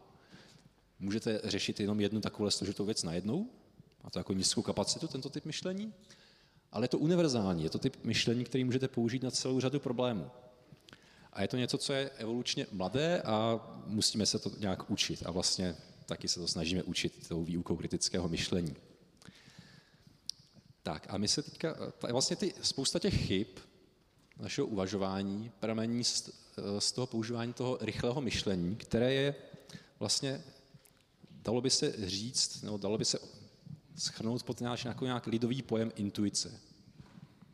Jo, tady, vy, vy jste jako intuitivně věděli, že ten člověk má strach, aniž byste věděli, jak to víte? V současné psychologii se intuice bere jako nějaké přesvědčení nebo nějaký závěr, o kterém nevíte, jak jste k němu dospěli. A z čeho to pramení? Pramení to prostě z toho, že máme v naší mysli spoustu různých procesů, ale pouze k některým máme vědomý přístup. Jo, spousta, eh, tady můžeme si tady pomoct tady tou hezkou metaforou ledovce, prostě tady máme nějaké vědomé procesy a tady je spousta procesů, které se odehrávají někde pod povrchem. Já třeba teďka tady tvořím nějaké snad gramaticky správné české věty a nemám nejmenší ponětí, jak to dělám. Jo, ale dělám to nějak rychle a jde to samo a, jo, a dělám to v podstatě intuitivně. Jo, stejně tak, jako já se tady podívám tady na toho člověka, já vím, já vím, že to je Martin, ale já vůbec netuším, jak to, že to vím. Jo, vlastně strašně moc jako procesů funguje u nás intuitivně a kdyby nebyly intuitivní, kdyby jsme na nich museli trávit vědomou námahu, tak se zblázníme a nepřežijeme do dnešního dne. Jo, takže ta intuice v podstatě není nic jiného, než je nějaká uh, reakce, nějaký podnět ze světa, která projde nějakým nevědomým zpracováním na základě nějaké zkušenosti, kterou jsme buď to získali z našeho života, anebo si ji neseme z naší evoluční minulosti. A to nám pak vyplivne do vědomí nějaký závěr a my prostě nevíme, kde se tam vzal. A tyto závěry můžou být často velmi užitečné, ale někdy můžou způsobit, že jako na tom ledovci narazíme no, a je z toho problém. Takže proběhla spousta výzkum na to, kdy se vlastně může eh, důvěřovat našemu intuitivnímu uvažování. A jsou to vlastně případy, kdy eh, máme spoustu zkušeností, jsou, eh, máme dostatečně kvalitní a rychlou zpětnou vazbu, prostě velmi rychle zjistíme, jestli jsme se mýlili nebo ne. A taky, když jsme si vědomí toho jako nějakých limitů tady toho intuitivního uvažování. Třeba výběr partnera nebo hodnocení lidí. To jsou věci, prostě, ve kterých máme spoustu zkušenosti a podle nějakého svého jako pocitu, jako ten gut feeling, můžete velmi jako dobře odhadnout prostě charakter člověka třeba, nebo jestli se k sobě někdo hodí, nebo tak. Aha, protože prostě je to něco, v čem jsme docela experti, ač taky to má své limity, jak všichni asi víte. Já tady možná uvedu jeden, jeden můj oblíbený příklad na to, jak ta expertíza vede k tomu, že ten intuitivní úsudek, který někdo udělá, je správný. Stalo se to, že uh, hasiči zasahovali v nějakém hořícím domě a, a uh, jeden zkušený hasič, když už ten zásah trval nějakou dobu, tak najednou z ničeho nic, aniž by věděl proč, tak prostě uh, odvolal všechny hasiče pryč z toho hořícího objektu. Na Češ asi minutu poté se propadlo schodiště, na kterém bylo asi šest hasičů v tu chvíli. A on jako věděl, že něco je špatně v tom domě, nedokázal říct proč.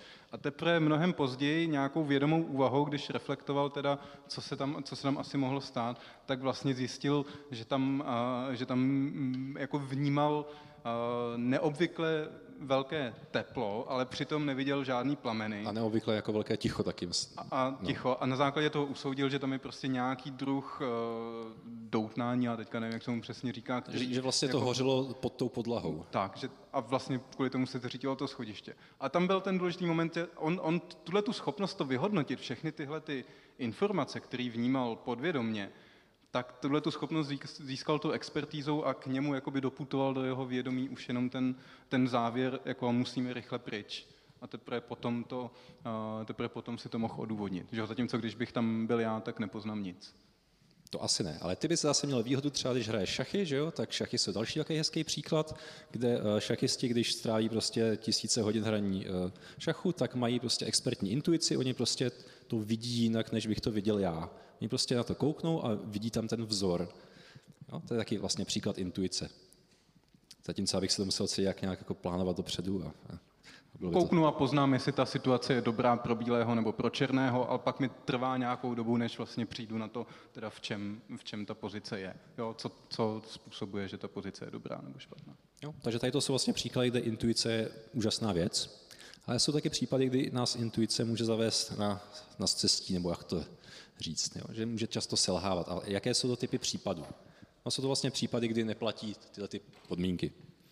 Jo, třeba když jsou to nějaké složitý situace, kde tam není jako jednoduchá zpětná vazba, prostě to, že jste udělali špatné rozhodnutí, se pro, projeví až třeba za rok nebo za týden, nebo za, stačí za den, že jo? možná i za kratší dobu. A většinou jsou to nějaké případy, které se týkají statistického nebo logického myšlení nebo nějakého teorie racionální volby třeba. Nebo když máme nějaké takzvané neepistemické důvody, přijmout nějaké závěry té intuice. Ta intuice prostě nám dá nějaký závěr, který přijmu, protože se mi líbí. Jo? Že chci, aby to byla pravda třeba. A tady to vlastně vede k systematickým chybám našeho myšlení, kterým se říká takzvaný, takzvaný cognitive biases, což se blbě překládá, ale někdy se překládá jako kognitivní klamy nebo kognitivní zkreslení. Jo, to jsou prostě systematické chyby, kdy se dá jako prostě odhadnout, jo, v této situaci asi hodně lidí udělá chybu, protože prostě tam použijou tu intuici špatně, že na to nejsou vyvinutí. A takový hezký příklad je takzvaná heuristika dostupnosti. Heuristika je prostě e, nějaké rychlé řešení něčeho, které není jako optimální, ale normálně třeba dostatečně dobré. A já, když se vás zeptám, jestli je bezpečnější jet na dovolenou autem k Balatonu nebo uh, letět do Egypta, tak kdo by si vybral A jako bezpečnější variantu? Kdo by si vybral B jako bezpečnější variantu? Ha, máme tady poučené publikum. A my tuhle tu bezpečnost hodnotíme podle tady té teorie té uh, heuristiky dostupnosti na základě toho, jak snadno nám na mysl přijdou příklady, nějaké salientní výrazné případy nějakých jako třeba pádu letadla nebo teroristických útoků. Ale ve skutečnosti tady to, jak, nám to přijde, jak, jak ta snadnost vybavení těchto příkladů nemusí mít nic společného s tím skutečným rizikem. Jo, že když pak to objektivně zhodnotíte, tak uh, riziko třeba terorismu je srovnatelné s rizikem úrazu v koupelně nebo pádu ze schodu a podobně. Jo, že vlastně v tom Egyptě někdo picne. Jo, potom dlouho nic, pak nějaké riziko létání, pak dlouho nic, pak je jízda autem, což je strašně nebezpečné, jako kdykoliv, jak vlastně říká se, že nejrizikovější na eh, letu někam do ciziny je jízda autem na to letiště. Jo, prostě to máte největší šanci, že se zabijete. A pak jsou pak dlouho nic, a pak jsou zabijáci jako třeba nedostatek pohybu, kouření a tak podobně. Ale to už jsou jako něco, čemu jako nepřisuzujeme takovou váhu, protože prostě v médiích vidíme takovéhle obrázky, že třeba. Nebo takovéhle obrázky. Tam nevidíme lidi, kteří umírají na cukrovku, nebo se za, no, vidíme nějaké bouračky v autech, ale asi to není tak jako výrazné nebo emotivní jako tyto obrázky. A taky to nezbuzuje takové emoce, že jo? A, a právě to, že ty záběry spadlých letadel nebo teroristických útoků vzbuzují v nás silné emoce, strachu nebo zhnusení, tak se nám to víc vryje do paměti, tím pádem ta vzpomínka je dostupnější, tím pádem jako intuitivně dáváme větší váhu eh, těmhle těm zprostředkovaným zkušenostem, ačkoliv právě z toho statistického hlediska skutečně nejrizikovější je cesta na letiště. Kdybyste použili to pomalé myšlení, tak si vyhledáte tyto statistiky, rizika a podobně, ale to nikdo neudělá, že jo? protože použijeme to rychlé myšlení, protože jako v Egyptě vás zabijou teroristi. Že jo? A nemáme ten čas pořád si něco vyhledávat. No. A mimochodem taky ještě zajímavá věc, byl udělaný jako nějaký statistický výzkum, že uh, útoky 11. září měly spoustu eh, dalších obětí, odhaduje se, že možná až třeba 1600, které, co byli američani, kteří zemřeli na amerických silnicích. Jo, po 11. září prostě dramaticky narostl počet mrtvých na amerických silnicích, protože američani se začali bát letat. Takže vlastně ty teroristi, tím, že vytvořili tu atmosféru strachu, zabili spoustu dalších lidí. Jo, takže kdyby použili pomalé myšlení, tak by se jim to nemuselo stát. Třeba. Tak tady další nějaký vtipnější příklad, tak tady třeba vidíte uh, lidi, kteří se ládují takhle tady na pláži a eh, říkají, koukej na ty své vrahy, co se tam koupou, že jo? protože tady čtou noviny, že už druhý žraločí útok za pět let. Jo, ale to, že se vystaví daleko většímu riziku, to už uh, si neuvědomují. Tak kotvení, to je, kotvení označuje situaci, kdy se setkáme s nějakou uh, typicky kvantitativní informací, která následně ovlivní naše rozhodování. Takže vezměme si, uh, vezměme si příklad typicky ceny. Jo? to, proč se uvádí ta přeškrtnutá původní cena, je, aby se nám vlastně v mysli vytvořila kotva na tu původní vysokou částku a v porovnání s ní, aby ta jako zlevněná částka, která je pořád dost vysoká, třeba vypadala výrazně nižší. Takže kotvení označuje tu situaci, kdy nějaká prvně, často to je ta prvně prezentovaná informace, číslo, ovlivní naší, náš úsudek toho, co je třeba ta férová cena. Tohle to se často využívá při vyjednávání. Jo? Když se spolu dvě strany dohadují o ceně něčeho, tak často je to ta strana, která dá tu nabídku jako první, která ovlivní nejvíc, kde ta cena skončí při tom dohadování. Jo? Pokud jsem prodávající, tak napálím tu cenu vysoko a ten druhý člověk chtě nechtě bude mít pocit, že ta férová cena, na který se pak máme dohodnout, je relativně vysoká. Tak můžete to využít pro sebe, ať už eh, když budete prodávat auto, nebo když budete třeba vyjednávat o platu. Jo? V takových situacích je jako dobrý být ten první, kdo nastřelí nějaký číslo. A ono se ukazuje, že vlastně i když to číslo je třeba jako absurdně velký, nebo naopak absurdně malý, když chcete jako levně nakoupit, tak to přece, ten, přece jenom ten, ten vliv má na tu, na tu výslednou uh, cenu. Můžete třeba udělat vtip, tak já bych chtěl ten plat třeba 100 tisíc. Ne, fakt ne. A už jen to, že zmíníte tohleto číslo, může tu druhou stranu ovlivnit. Tak můžete zkusit takové vtip někdy, uvidíte, jestli to... Ale pak neříkejte, že jsem vám to poradil. Ne, Takový uh, klasický experiment, na kterým se, na kterým se do kotvení do, uh, dokazovalo, bylo, že se, že se ptali lidí nejdřív na to, jestli si myslí, že Mahatma Gandhi zemřel uh, ve věku 8 let, to se ptali jedné skupiny. Mladší nebo starší než 8 let? A uh, druhé skupiny se ptali asi 90 let. 140, jestli dokonce. 140 dokonce. A to je pravda, to je, ta, to je ta absurdní varianta. No nicméně pak se teda ptali, tě, uh, tohle byly dvě skupiny, a pak se jich zeptali, uh, aby odhal, odhadli, v kolika letech teda Mahatma Gandhi zemřel. No a ty lidi, kteří jako tu kotvu získali těch 140, měli výrazně vyšší odhady, než ty lidi, kteří měli tu kotvu 8 let. Přestože to jsou vlastně tak jako absurdní čísla, že by to jako nikdo, nikoho by to nemělo ovlivnit vlastně, jo? a ta otázka byla, zemřel dřív nebo, nebo později. Jo? Víme, že to je absurdní číslo, ale stejně to myšlení to ovlivní v tom uh, následujícím uh, odhadování. No a to kotvení se taky uh, využívá třeba, uh, prodejci to využívají, když chtějí ovlivnit, jaký výrobek si máme vybrat. Tak když prostě si vybíráme víno a máme v obchodě jako tyhle ty tři cenové varianty, tak většina lidí uh, uh, údajně sáhne po tom víně za 90 korun. Pokud jsem prodejce a chci zvýšit uh, vína, uh, prodej vína za 140 korun, tak uh, co udělám?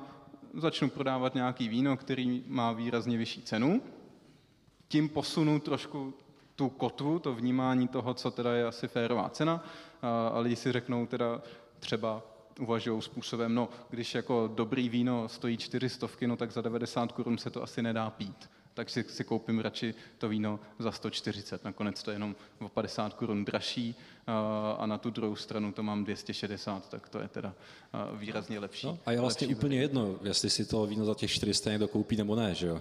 Přesně tak. No, to, tam, to tam neslouží fakt jako uh, k ničemu jinému, než aby to kotvilo to naše uvažování o tom, co je teda ten jako standardní, co je ta standardní cena. Efekt uh, rámování, to je ještě na mě, je efekt, který je způsobený tím, jak formulujeme uh, nějaké tvrzení. Jak naše rozhodování o dvou situacích ovlivní to, jak si to naformulujeme. Takže když si, uh, když si porovnáte tyhle ty dvě vyjádření, tento přípravek je prokazatelně úspěšný v 80% případů, s vyjádřením ve dvou z deseti případech tento přípravek neúčinkuje. Co si myslíte, že, že jako bude působit lépe na ty, na ty lidi? Která formulace? Ta první, že jo. Ale jako z toho faktického hlediska, z toho hlediska toho sdělení nebo významu, to jsou jako úplně identické sdělení. Že? Ale jenom tím, jaký tam použijeme slova a že zdůrazňujeme tu, to, že je něco úspěšný nebo dobrý, spíš než ty neúspěchy, tak ovlivníme to rozhodování. Podobně to ale může mít vliv třeba i u tak zásadních věcí, jako, jako jsou referenda, kdy to, kdo naformuluje tu otázku, může mít zásadní vliv na to, jak potom to referendum dopadne. Takže uh, jako rozhodování o tom, jestli zůstat v EU nebo ne, prostě uh, můžeme uh, řešit těma dvěma otázkama. Jo? A pokud byste byl zastánce toho vystoupit z Evropské unie, tak pravděpodobně uh, budeme volit tuhle tu variantu. Jo? Ještě, ještě se tady neříká odejít z Evropské unie, že jo, ale získat nezávislost, aby to znělo jako uh, ještě dobře. No, a tento efekt jako nemusí být nějak jako dramatický, to neznamená, že té formulace prostě najednou 50% voličů se zachová jinak. Tento efekt může být prostě malinký, to může být třeba 1%, 2%, ale vzhledem k tomu, jak těsně třeba teďka dopadala mnoha referenda, tak to může mít zásadní vliv. Že? Takže na takovémto rámování rozhodně záleží a nemělo by se to podceňovat. Politici si toho jsou samozřejmě vědomi, takže oni se jako i perou mezi sebou o to, kdo bude vlastně formulovat třeba tyhle ty tvrzení, jo? Kdo, kdo bude nastavovat tu agendu a, a určovat, jak bude prezentovaná veřejnosti, protože to, je, to má často jako zásadní dopad na to, eh, jak ten výsledek někdy dopadne.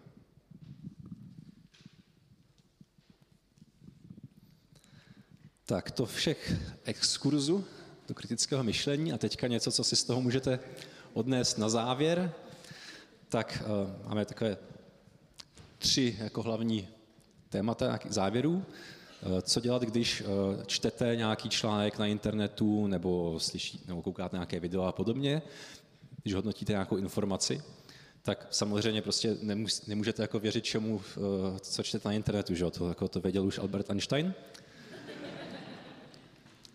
Tak tady nějaký jenom jako jednoduchý checklist. Jo, vy samozřejmě jako nemůžete si prověřovat úplně každý článek, který čtete, to byste se z toho zbláznili, ale je možné všímat si nějakých varovných znaků. E, třeba jestli ten článek říká nějaké skandální nebo překvapující informace, používá nějaké senzační titulky, jaký ty clickbaity, na tohle to musím kliknout, jako pravda vás bude šokovat, že jo, a tak podobně. Pak samozřejmě už byste možná teďka byli lepší v rozpoznávání nějakých argumentačních klamů, když jste vám jich pár ukázali, ale to také chce větší trénink, třeba si můžete pak všímat, jestli ten autor toho článku tam eh, nemíchá nějaká objektivní fakta a jeho vlastní hodnocení, nebo jestli třeba apeluje na vaše emoce. A pak si všímejte, jestli to, jak je ten článek napsaný, s vámi jak rezonuje. Nejvíc nebezpečně, když si říkáte, jo, to se mi líbí, to je pravda, že jo. Jo na to bacha. Pak samozřejmě taky si můžete všímat, jestli je to podezřelý server, když se nějaký server jmenuje pravdivé zprávy CZ, tak jako... Ono se vyplatí třeba si otevřít sekci o nás, kde, je, kde se jako prezentují tvůrci toho serveru, tam, jsem, tam z toho jako získáte často uh, takový indikátory toho, jestli to je vůbec myšlený vážně, nebo k jakému názorovému hnutí se uh, tíhnou a, a tak dále. A potom taky samozřejmě prostě klasický varovní signály, když ten článek neuvádí nějaké jasné zdroje, když prostě jenom říká, američtí věci zjistili, nebo důvěryhodný zdroj nám sdělil, a, nebo ty uh, odkazy vedou ze Sputníku na AC24 a z AC24 na Sputník, tak je to asi trošku taky podezřelý. Takže když pak uh, si všimnete nějaký takovýto varovných znaků, a když vám to stojí za ten čas a námahu, když je to něco důležitého, tak pak, si, pak byste si měli ověřit ty informace. A to můžete udělat prostě Googlem, seznamem, můžete si prostě proklikat ty zdroje, na které ten článek snad odkazuje, můžete použít nástroje na ověření, jestli ty fotky skutečně jako jsou z té doby, kdy se tvrdí, nebo z toho místa, na to jsou všechno nástroje, které bohužel tady nemůžeme ukazovat. A nebo můžete použít uh, různé stránky, takzvané fact-checkingové servery, které se zaměřují na odhalování a vyvracení takových jako nejkřiklavějších různých uh, dezinformací, jako je třeba demagog.cz nebo manipulátoři.cz, hoax.cz, to je taková stará stránka. A v anglických uh, vodách je velmi jako dobrý uh, Snopes.com, a pak samozřejmě ohledně této mediální znal, eh, gramotnosti, tak existuje spousta dalších užitečných zdrojů, jako třeba se nám hrozně líbí projekt zvolosy.info, tak na to se určitě podívejte. A pak taky ještě třeba slovenský server Konspirátoři SK. Tak, jestli si chcete i fotit, tak foťte, foťte, sdílejte.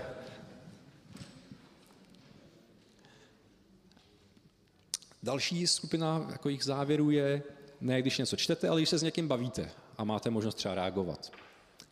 tak uh, ano, je, je možný přístup být prostě skeptický, ale samozřejmě byste měli být zároveň i jako přátelští, ne jako a priori prostě, jako ty mi tady tvrdíš nějaký kraviny. Že? A tak samozřejmě musíte posuzovat kritickým myšlením, jestli ta druhá strana vám dává dobré důvody pro to, co říká. Jo, takže to platí spousta z toho, co bylo na předchozím slajdu, když čtete nějaký ten článek, prostě jestli se pouští nějakých argumentačních klamů, apelů na emoce a podobně. Jestli používá nějaký vágní jazyk, jestli prostě říká kvantové vědomí a tak dále, nebo podobně. A tak, když někdo něco takového používá, tak máte možnost prostě zeptat se, vyjasně mi to prosím, co tím jako přesně myslíš, že jo? já tomu nerozumím. Nebo pokud říká nějaká silná tvrzení, tak chtějte slyšet silné důvody. A pokud vám říká, já nevím, tamhle zlevnili e, zmrzlinu nebo co, tak sice tomu nemusíte věřit, ale jako není to nějaké silné tvrzení, které byste potřebovali podkládat nějakým silnějším důvodem než jeho osobní výpovědí. Ale pokud vám tvrdí, že farmafirmy e, zatajují lék na rakovinu, tak asi byste od něj měli chtít slyšet silnější důvody, než jenom jako, že to slyšel někde. Nebo že všichni to přece ví. Že?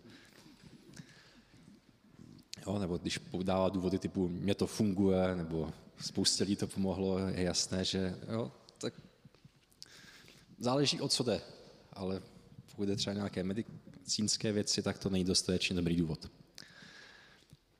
A je důležité taky si uvědomit, že jako není na vás vyvracet mu to, co on tvrdí. On když vám bude tvrdit, že svět vznikl minulý čtvrtek, tak jako, a řekne, dokaž mi, že to není pravda, tak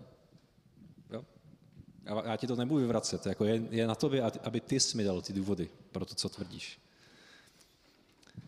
Pak dobrá rada je, když se takhle s někým uh, bavíte o nějakém sporném tématu, tak to nedělejte online, protože to prostě k ničemu nevede obvykle. Jo. Prostě zavřete ten prohlížeč, ten Facebook a tu diskuzi a prostě radši jděte ven. Jděte s tím člověkem na pivo a tam si o tom povídejte osobně.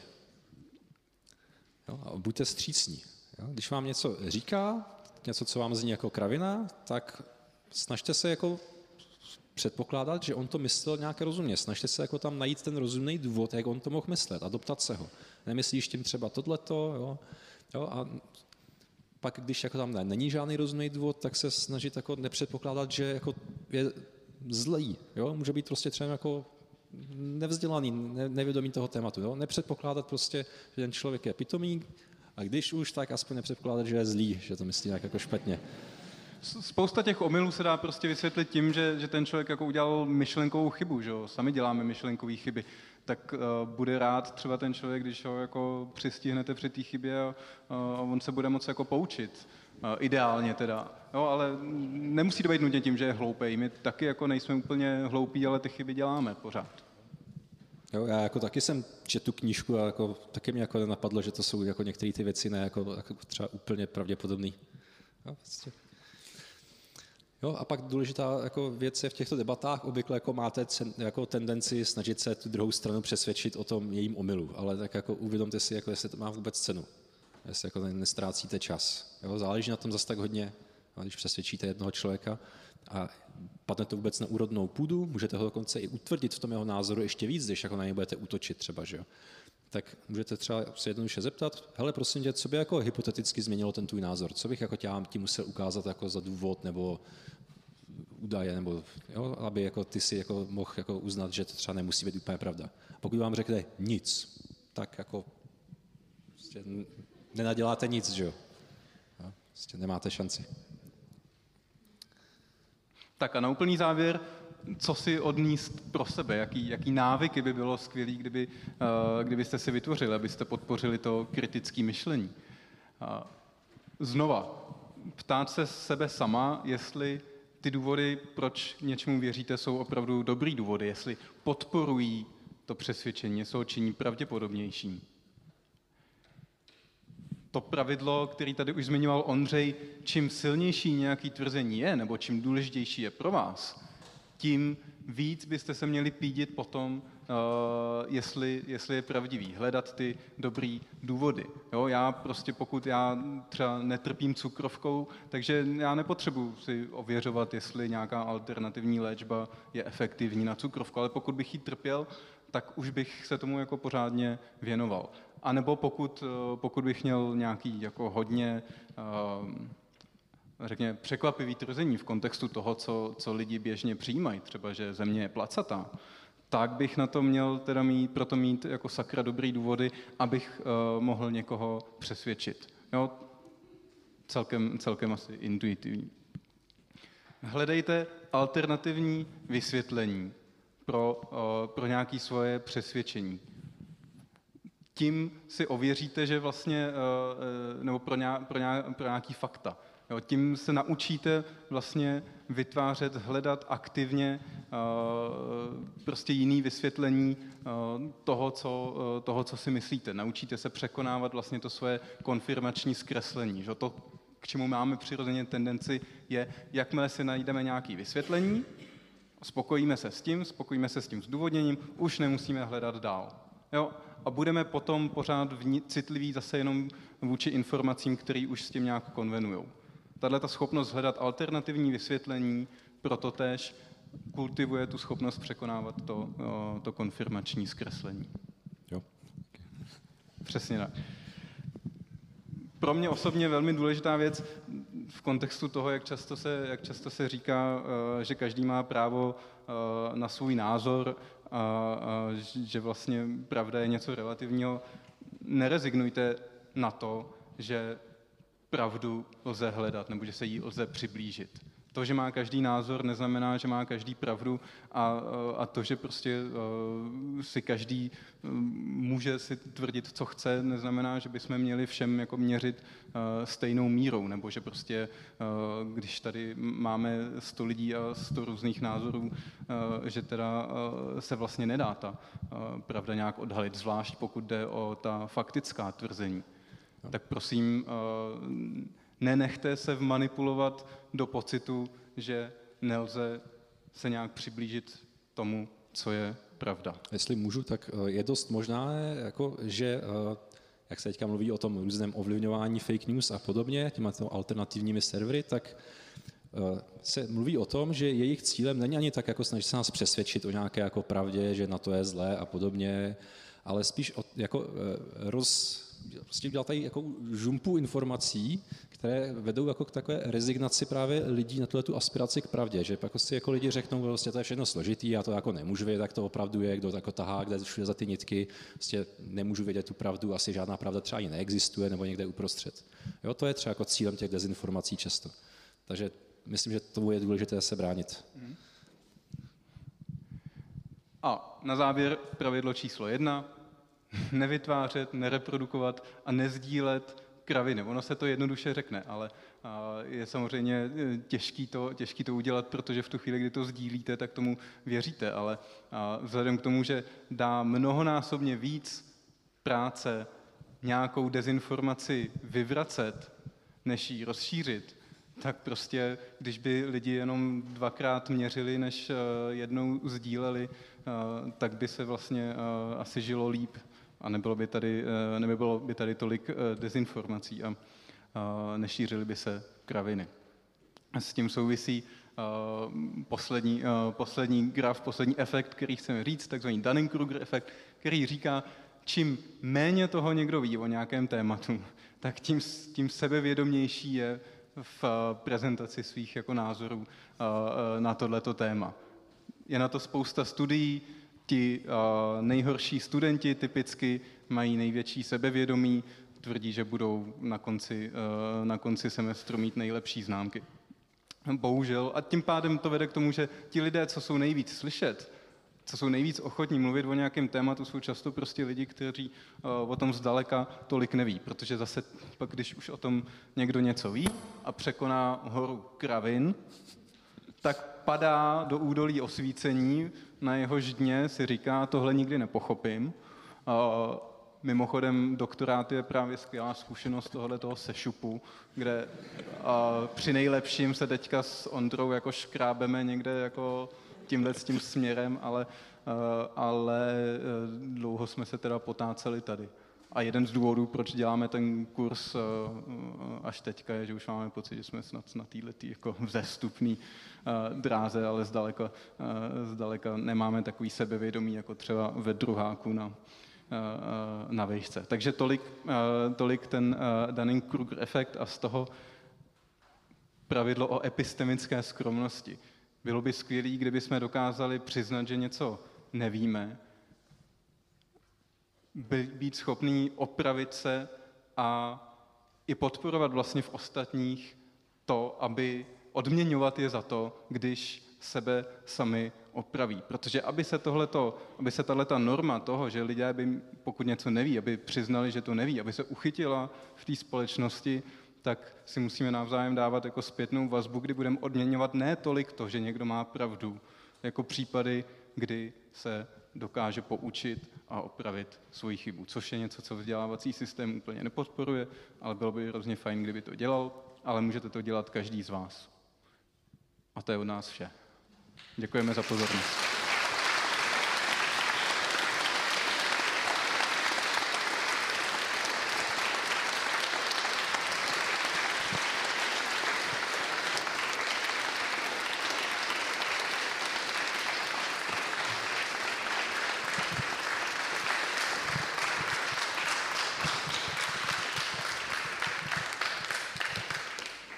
Já moc děkuji pánům přednášícím za to, že nás uvedli do rozpoznávání keců, aspoň toho, co se dalo stihnout za hodinku a čtvrt, což je samo o sobě dost silný nadlidský úkol. Ještě možná zmíním jednu věc, pánové mě případně opraví, kterou bych rád, abyste si všichni odnesli z téhleté přednášky. Prosím vás, nemyslete si, tím, že jste byli teďka na té přednášce, že tyhle věci, že jste vůči nim imunní. Fakt ne. Jo, možná víte víc než lidi, kteří teďka potkáte na ulici, až půjdete z filozofické fakulty, ale neznamená to, že vás jako nikdo nevezme na hůl, že vám nikdo nic nenakuká a že někomu jako nezbaštíte nějaký fake. Berte to jako příležitost pracovat na sobě, naučit se rozpoznávat ty věci, ale jestli teďka půjdete do hospody a budete říkat, že na nás nikdo nemá, tak vás natáhne hnedka hospodský. To vám můžu téměř garantovat. Uh, tak, pojďme k dotazům jak jsme říkali na začátku, soutěžíme o knihu, kterou teda přednášící rozcupovali tolik, že nevím, jestli ještě někdo chce. Ale... A to se týkalo jedné kapitoly. Dobře, je to jenom jedna kapitola. Ne, ta knížka je výborná, to se rozhodně přečtěte. A můžete si třeba jako schválně nejdřív si zkusit sami tam se podívat, co vám v tom třeba nebude sedět, protože já jsem v tom selhal, tak třeba vy dokážete rozpoznat něco, jako to mi úplně nesedí, a pak teprve si přečíst jako nějaký eh, články, které tomu teďka se publikují na internetu, co tam všechno není pravda úplně. Tak tentokrát nemáme bohužel mikrofony bezdrátový, takže vás poprosíme, mluvte na hlas, že budete mít dotaz. Před, asi, asi přednášící poprosíme potom, aby to zopakovali, aby, aby to slyšeli všichni. Máme nějaký dotaz hnedka? Já bych se chtěla zeptat, jestli takhle přednášíte na pedagogických fakultách, protože všichni učitelé, i ti nově přicházející do škol, požadují po dětech rychlé myšlení, a nesnášejí žáky s kritickým myšlením. Děkuju, děkuju. Děkuju. Dotaz byl, jestli, jestli přednášíme kritické myšlení na pedagogických fakultách. To je náš cíl. My jsme teďka opilotovali takzvaně ten kurz kritického myšlení pro zahraniční studenty tady na Filozofické fakultě, ale když jsme se rozhodovali, že ten kurz vytvoříme, tak my chceme především učit učitele na středních školách, ale možná i na základních školách, aby oni si to nějak zpracovali didakticky a ideálně mm, učili uh, to děti. Takže doufáme, že, že nás nějaká pedagogická fakulta bude chtít.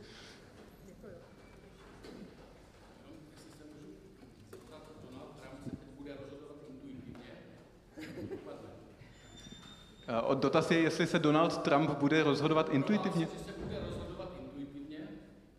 A jak to dopadne? No, uh, na základě toho, co říkal Ondřej, odpověď závisí na tom, jestli má expertízu v té oblasti, ve které se bude rozhodovat.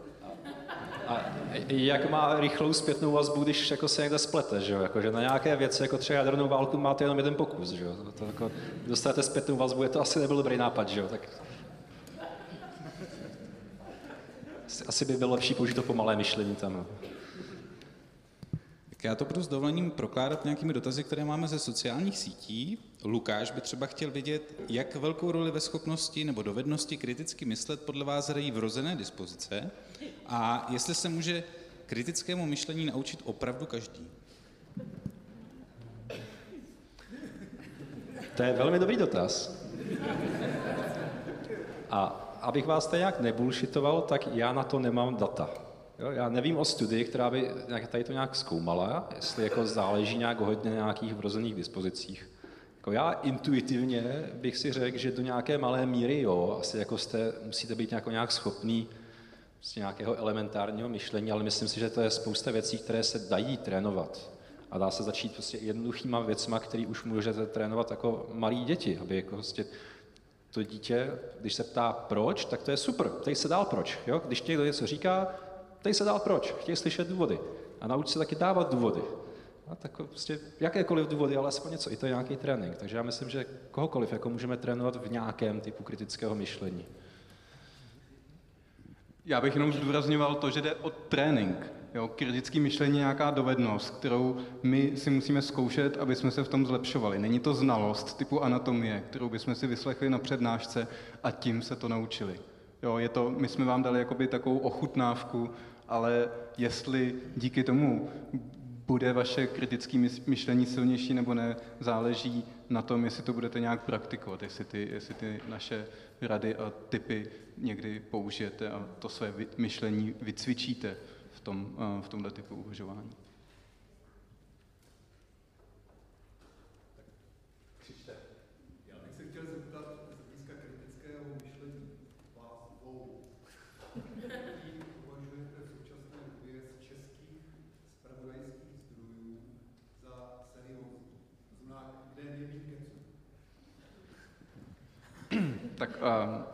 Otázka zněla, který uh, ze spravodajských zdrojů českých uh, má nejméně keců, který je seriózní. Uh, já si netroufám úplně odpovědět, tak Ondřej, než si to rozmyslím, nemáš, nemáš na to nějaký názor? Taky asi úplně nemám, no. Jako, já nevím, třeba ze zahraničních, ze zahraničních médií mi přijde třeba, jako, že bych vypíchnul příklad BBC. No, to je prostě tam Oni tam naprosto jasně třeba píšou, tuto informaci se nám nepodařilo ověřit z druhého zdroje. A oddělují tam třeba nějaké ty faktické reportáže a potom je třeba nějaký člán, nějaký sloupek, analýza tady toho našeho komentátora, kde se snaží odlišovat ty fakta a to hodnocení. Ale nevím, jako jestli nějaký, nějaké české noviny takhle fungují úplně. Já to jenom doplním, že, že teda aspoň v tom českém kontextu já se víc orientuju podle uh, autora toho článku, protože i v těch jakoby médiích, který čtu pravidelně, tak vím, že jsou jako lidi, kteří právě trošku směšují třeba ty, ty fakta a to názorové zabarvení, takže na to si dávám pozor a, a nechtěl bych takhle jmenovat jedno médium. Asi jako můžeme vám přiznat asi, co čteme, ale uh, rozhodně si nestojíme za to, že to jsou jako ty, ty seriózní média.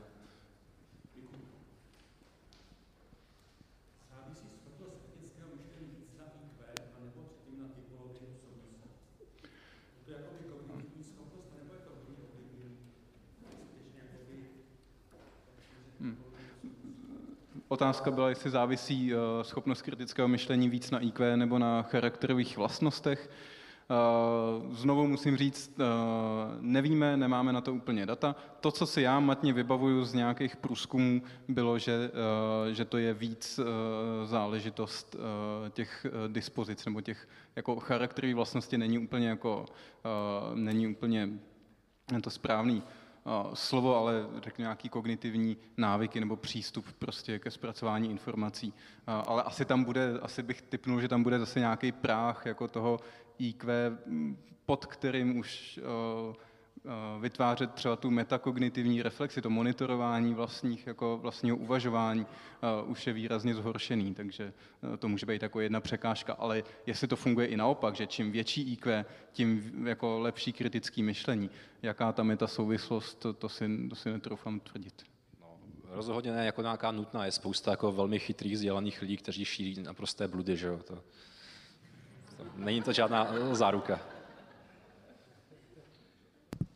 Tak pojďme zase ještě na chviličku na dotaz z Facebooku. Na tohle určitě datamín budete. Jak, jaký je váš oblíbený bullshit z české mediální scény za poslední dobu? Máš nějaký?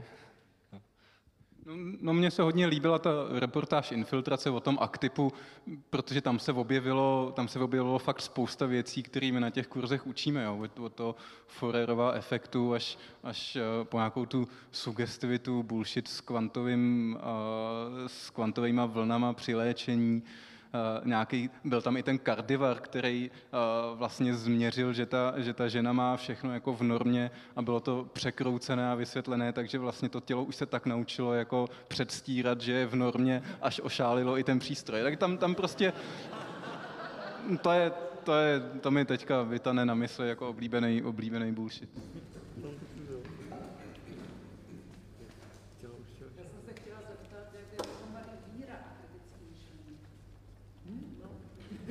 Opět eh, nemám z hlavy žádnou studii, která by něco takového zkoumala. Ono je taky jako těžký, jak byste takovou studii udělala, protože to kritické myšlení není jako jedna nějaká dovednost, to je prostě celá jako paleta nějakých dovedností. Že jo? Takže pak jako museli byste sestavit nějaký test kritického myšlení, který bude testovat ty všechny jako komponenty a pak to nějak korelovat zase s nějakou religiozitou, kterou zase je prostě těžký nějak jako kvantifikovat, že jo? takže nevím.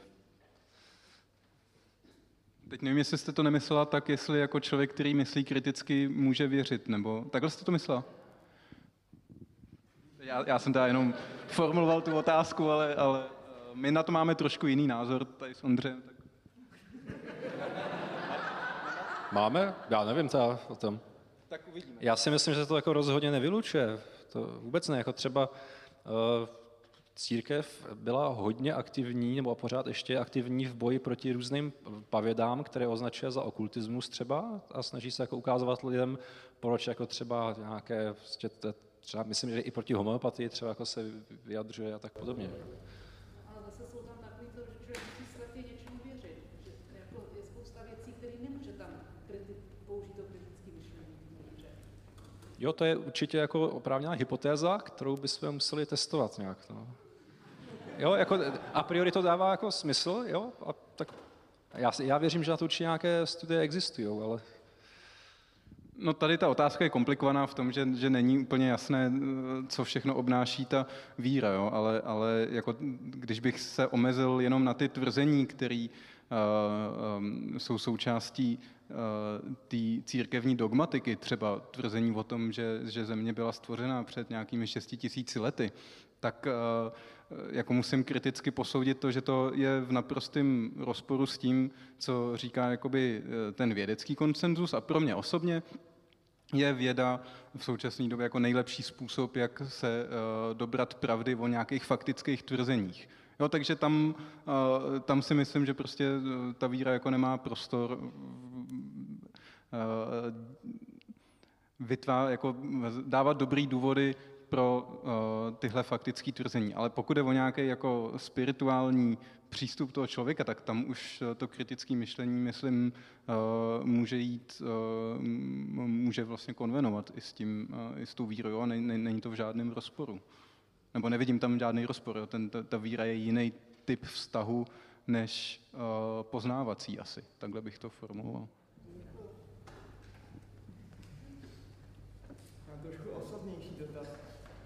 Martine, vaše obutí je součástí experimentu sociálního, nebo je to...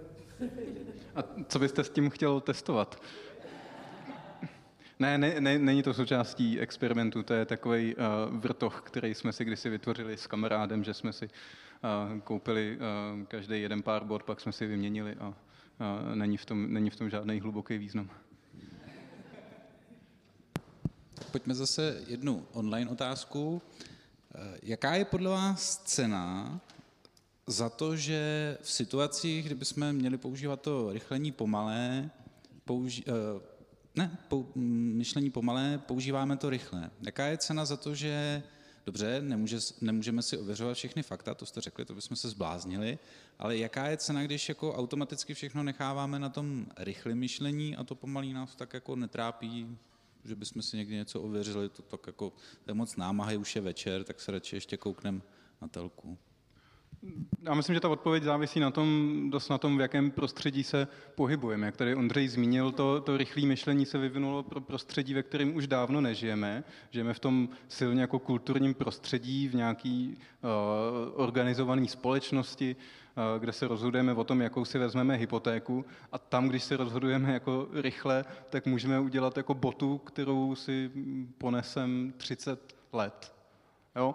A i nějaký výzkumy vlastně ukazují, že lidi mnohem víc času věnují třeba vybírání auta nebo i televize, než vybírání jako hypotéky. Jo, a to je jako, pokud jsem vlastně v prostředí vůči, eh, ve kterým eh, to rychlé myšlení vede k těm systematickým chybám a vytvářím tam hodně jako zásadních rozhodnutí, no tak ta cena může být vysoká. Asi takhle bych to schrnul. Jo, a pak třeba, když jsme viděli v tom dokumentu o tom aktipu, tak ta cena může být třeba i jako vaše zdraví, že jo? Takže jsou takové příklady.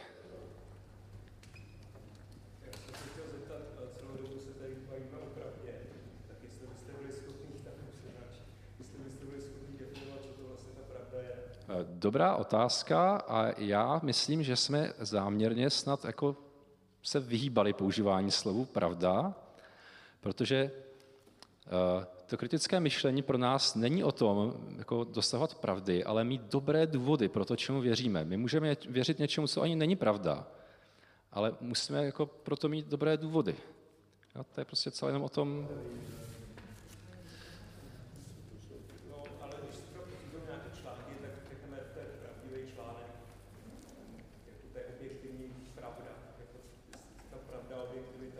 No tak taky můžete zase říct, prostě ten, to, co ten člověk tvrdí, je podložené důvody, které mi přijdou dobré.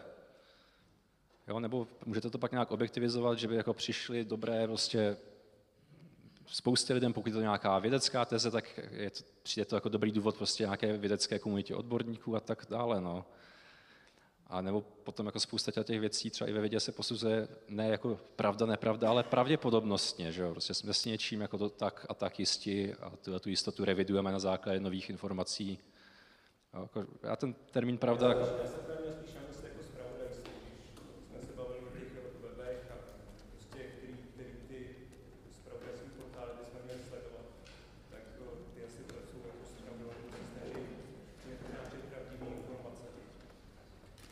No, tak ale pak jako spousta věcí opravdu je otázka pravdy, nepravdy. Jako pokud, já nevím, eh, nějaký server řekne, že eh, Hillary Clinton je reptilián, tak jako to už, jo, prostě můžu o tom říct, že to není pravda. Prostě ta, ta míra pravděpodobnosti je tak strašně nízká, že prostě jako to zastropuju a řeknu, to není pravda.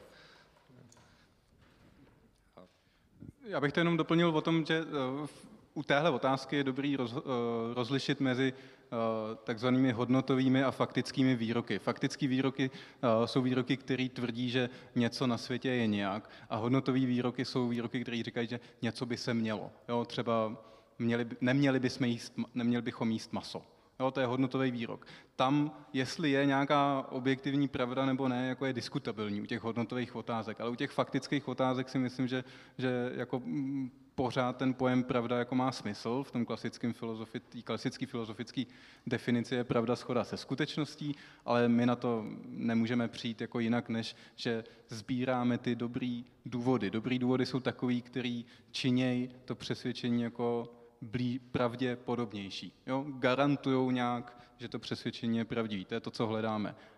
A důležité je ten jako moment toho, že my se snažíme přiblížit té pravdě, ne, že si jsme jistí, že teda teďka jsme ji uchopili. Jo, já si chci zeptat, vlastně to, takovýhle kurz může být to pomoc lidem, aby kriticky myšleli, mysleli, anebo k tomu, aby se stali dobrými konspirátory. Že... Dotaz je, nebo eh, komentář je, že takový kurz může uh, buď přispět ke kritickému myšlení, anebo vytvořit lidi, kteří využívají tyhle věci k manipulaci. Samozřejmě to, co představujeme, jsou jenom nějaký nástroje, které můžou být zneužitý i pro špatný účely. Někdy na tom Ironetu je přímo vidět, že ten člověk ví přesně, kam směřuje a ví, že lže, a ví, jak to zmanipulovat, aby zasáhl tu svoji cílovou. Já v tom mám čistý svědomí, protože si myslím, že ten člověk, kdo chce manipulovat, si tyhle techniky stejně najde, zatímco eh, ty důvěřiví lidi eh, by se k tomu nemuseli dostat. Takže. Jo, a já myslím, jako, že tímhle tím, že kdyby jsme takovýmto kurzem protáhli všechny lidi v republice, tak prostě srovnáme tady tu jako uh, asymetrii té schopnosti té manipulace, že jo. jo. takže pak, pokud jako každý bude vědět, jak se dá manipulovat, tak jako nikdo nebude nikoho manipulovat, že jo, třeba.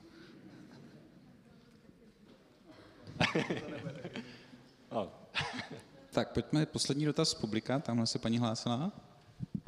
Já bych se chtěla zeptat, jestli je kritické a pomalé myšlení pro vás osobně přínosem při navazování sociálních vazeb, zejména v partnerských vztazích.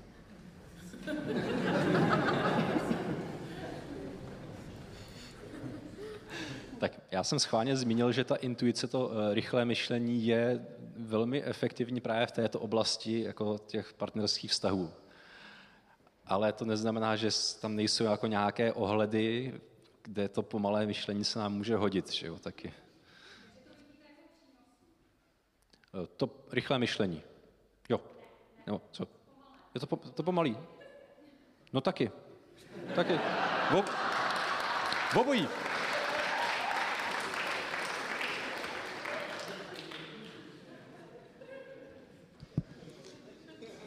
Ano, jako ta- tak, takový komentář, jo, součást nějaký životní moudrosti je vědět, kdy někomu nemám něco jako vyvracet, že jo, nebo kde je prostě lepší, lepší si nějaký kritický komentáře i dobře míněný nechat uh, pro sebe.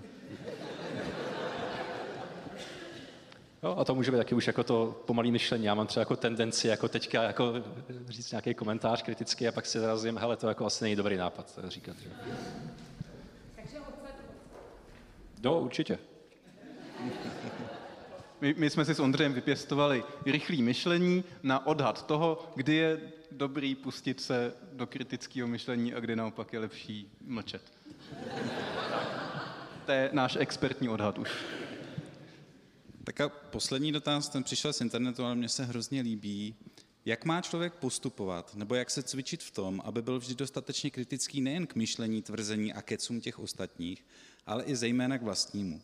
Aby byl vždycky vnitřně pravdivý a zcela upřímný sám k sobě, nic si nenamlouval, sám před sebou se neobhajoval a nedeformoval pravdu podle svých přání. No tak to je otázka na víc než Nobelovou cenu možná. Ale uh, jen když bych to řekl jako stručně.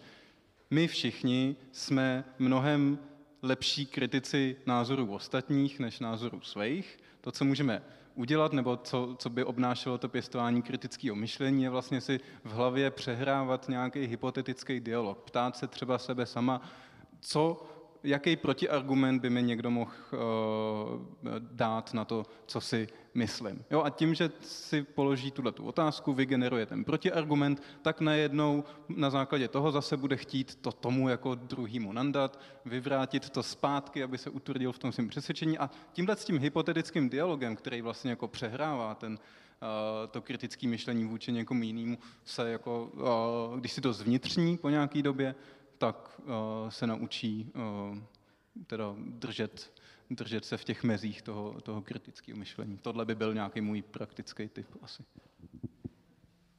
Jo, já souhlasím. A i ten poslední slide byl třeba celý o tom, jako je- na co se dávat pozor u sebe. Že? jo. Dobře, pánové, moc vám děkujeme. To je sice z dnešního večera všechno, milí posluchači. Příště si ukážeme, zda máme jako lidé skutečně svobodnou vůli, či zda je to jenom iluze, ale ještě než dnes zamíříte ke dveřím posluchárny, mám na srdci tři důležité věci. Za prvé doufám, že se vám tenhle večer na FFUK líbil.